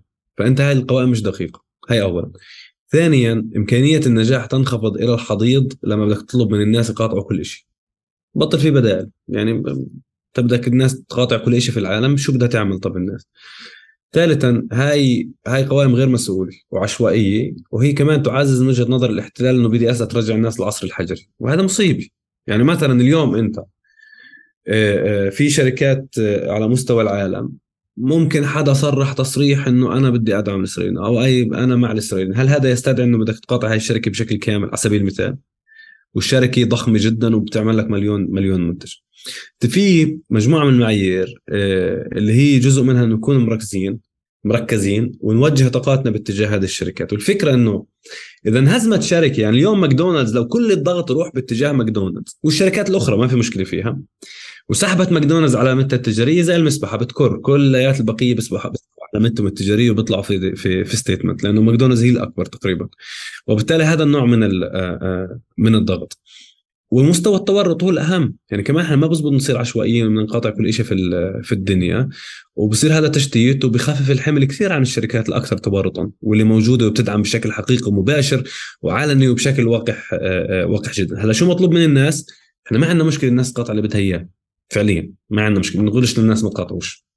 بس كمان بس بنطلب من الناس يكونوا أكثر استراتيجيا وروحوا باتجاه مقاطعة موجهة وتركيز أكثر. وكونوا عارفين شو بدنا كمان. يعني إحنا مقاطعين ماكدونالدز. شو بدنا من ماكدونالدز هلأ؟ بدنا ماكدونالدز يسحب العلامة التجارية بشكل بشكل كامل ويعتذر. ما بدنا مش بالضرورة نسكر ماكدونالدز زي ما بتحكي إنه بيشغلوا آلاف آلاف العمال آه، آه، عربيا على سبيل على سبيل المثال. في مبدأ اسمه do no harm يعني ما تأذيش كمان ما تأذيش الناس. بس هذول ال corporation لازم ينضغط عليهم حتى ما يأذوناش إحنا. آه، فكمان هذا هذا هدف كارفور مثلا شو المطلوب منه؟ يسحب بشكل كامل من من العمل لدى آه، لدى الاحتلال يفسخ الشراكة مع شركة يينوت بيتان. وهذا بينطبق على شركات أخرى كثيرة سواء بالاعتذار والانسحاب وسحب علامتها سحب علامتها التجاريه فهي هاي الفكرة. توحيد طاقاتنا ضغط باتجاه الشركات الأكثر تورطا. الناس اللي بدها تقاطع كل الشركات تقاطع بس هاي القوائم الكبيرة الضخمة بلاها عشوائية. وبلاها كل شوي حدا يطلع لنا بفيديو على ال social media. أقول لك يطلعوا الناس كمان إحنا بنقدرش بنقول لهم ما يطلعوش بس فكرة إنه يعني اطلعوا بس مش كل شوي حدا طلع لي بمجموعة شركات جديدة. يعني في مواقع كمان جديدة طلعت. بروح أنا بكتب اسم شركة معينة بقول لك قاطع هاي الشركة. طب في مجال تعطيني شوية معلومات عنها؟ يعني في مجال أفهم شو تورطها هي شو بتشتغل شو سوت. طب ما أنا هلأ باجي بحكي لبقاوي قاطع هاي الشركة بقاوي وتطلع هاي الشركة أنا بدون ما أقدم لك معلومات ليش أنت لازم تقاطعها؟ بدون ما أقدم لك معلومات دقيقة وفي مصادر وما وما إلى ذلك.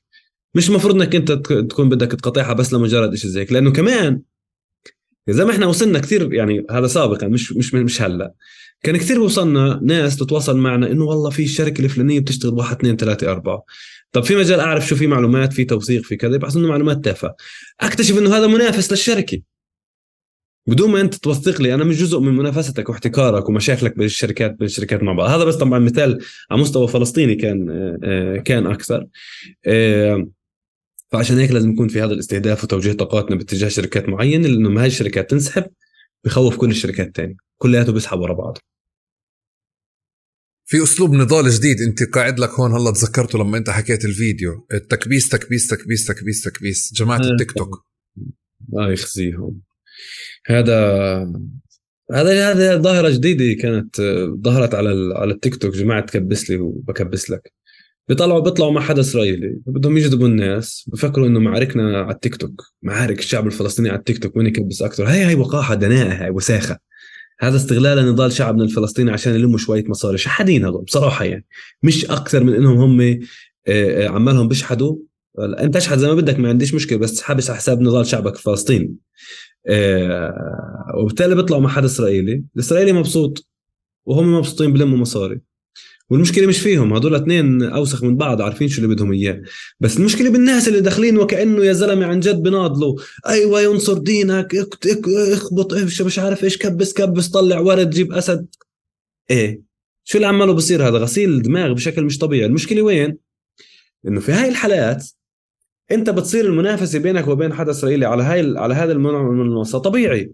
لا مش طبيعي يا جماعة إحنا ما بنتنافس. يعني قصة إنك تحط الفلسطيني جنب الإسرائيلي بحد ذاتها أنت بتروج للتطبيع وكأنه أنت قبول قبلت وجود هذا الشخص بالجانب الفلسطيني بحالة من من المساواة بين المستعمر والمستعمر. فهي كمان بحد ذاتها بحد ذاتها إشكالية وطالع هاي الموضة على على التيك توك جماعة تكبيس تكبيس والحلو هذا بقى لابس لك ملثم وعامل لي فيها مش عارف إيش الفلسطيني وهذاك عامل فيها جندي يعني شيء مخزي بصراحة مخزي جدا جدا ولازم هذول الناس يعني ينضغط عليهم أو ما يتابعوش ما حدش يتابعهم. يعني ينضغط عليهم أو بلغة أخرى يتكفكفوا. يعني تكفكفوا افتراضيا عم نحكي إحنا. افتراضيا بس يعطيك يعطيك العافية محمود وشكرا لك يعطيك ألف عافية. شكرا جزيلا. شكرا. شكرا جزيلا لكم يعطيكم العافية. أنا بظن يعني عنوان الحلقة سيكون طوفان المقاطعة. يعني في ظل هذا الوقت تحديدا آه، أنا كنت محتاج أعرف أكثر وأفهم أكثر لأنه الناس لحالها في ظل الحرب اللي قاعد والعدوان اللي قاعد بصير على غزة دورت وبحثت ولقت فعليا إنه فكرة المقاطعة بحد ذاتها هي أسلوبها بالنضال وبدعم فلسطين وبدعم أهلنا في غزة اليوم. والحلقة هذه بتمنى فعليا تكون ساهمت بفهم أكثر فكرة المقاطعة الأداة هذه كيف نشتغل فيها فكرة الحركة المقاطعة بحد ذاتها خواصها وقوتها ولوين ممكن تأخذنا لقدام. شكرا جزيلا لكم ويعطيكم ألف عافية.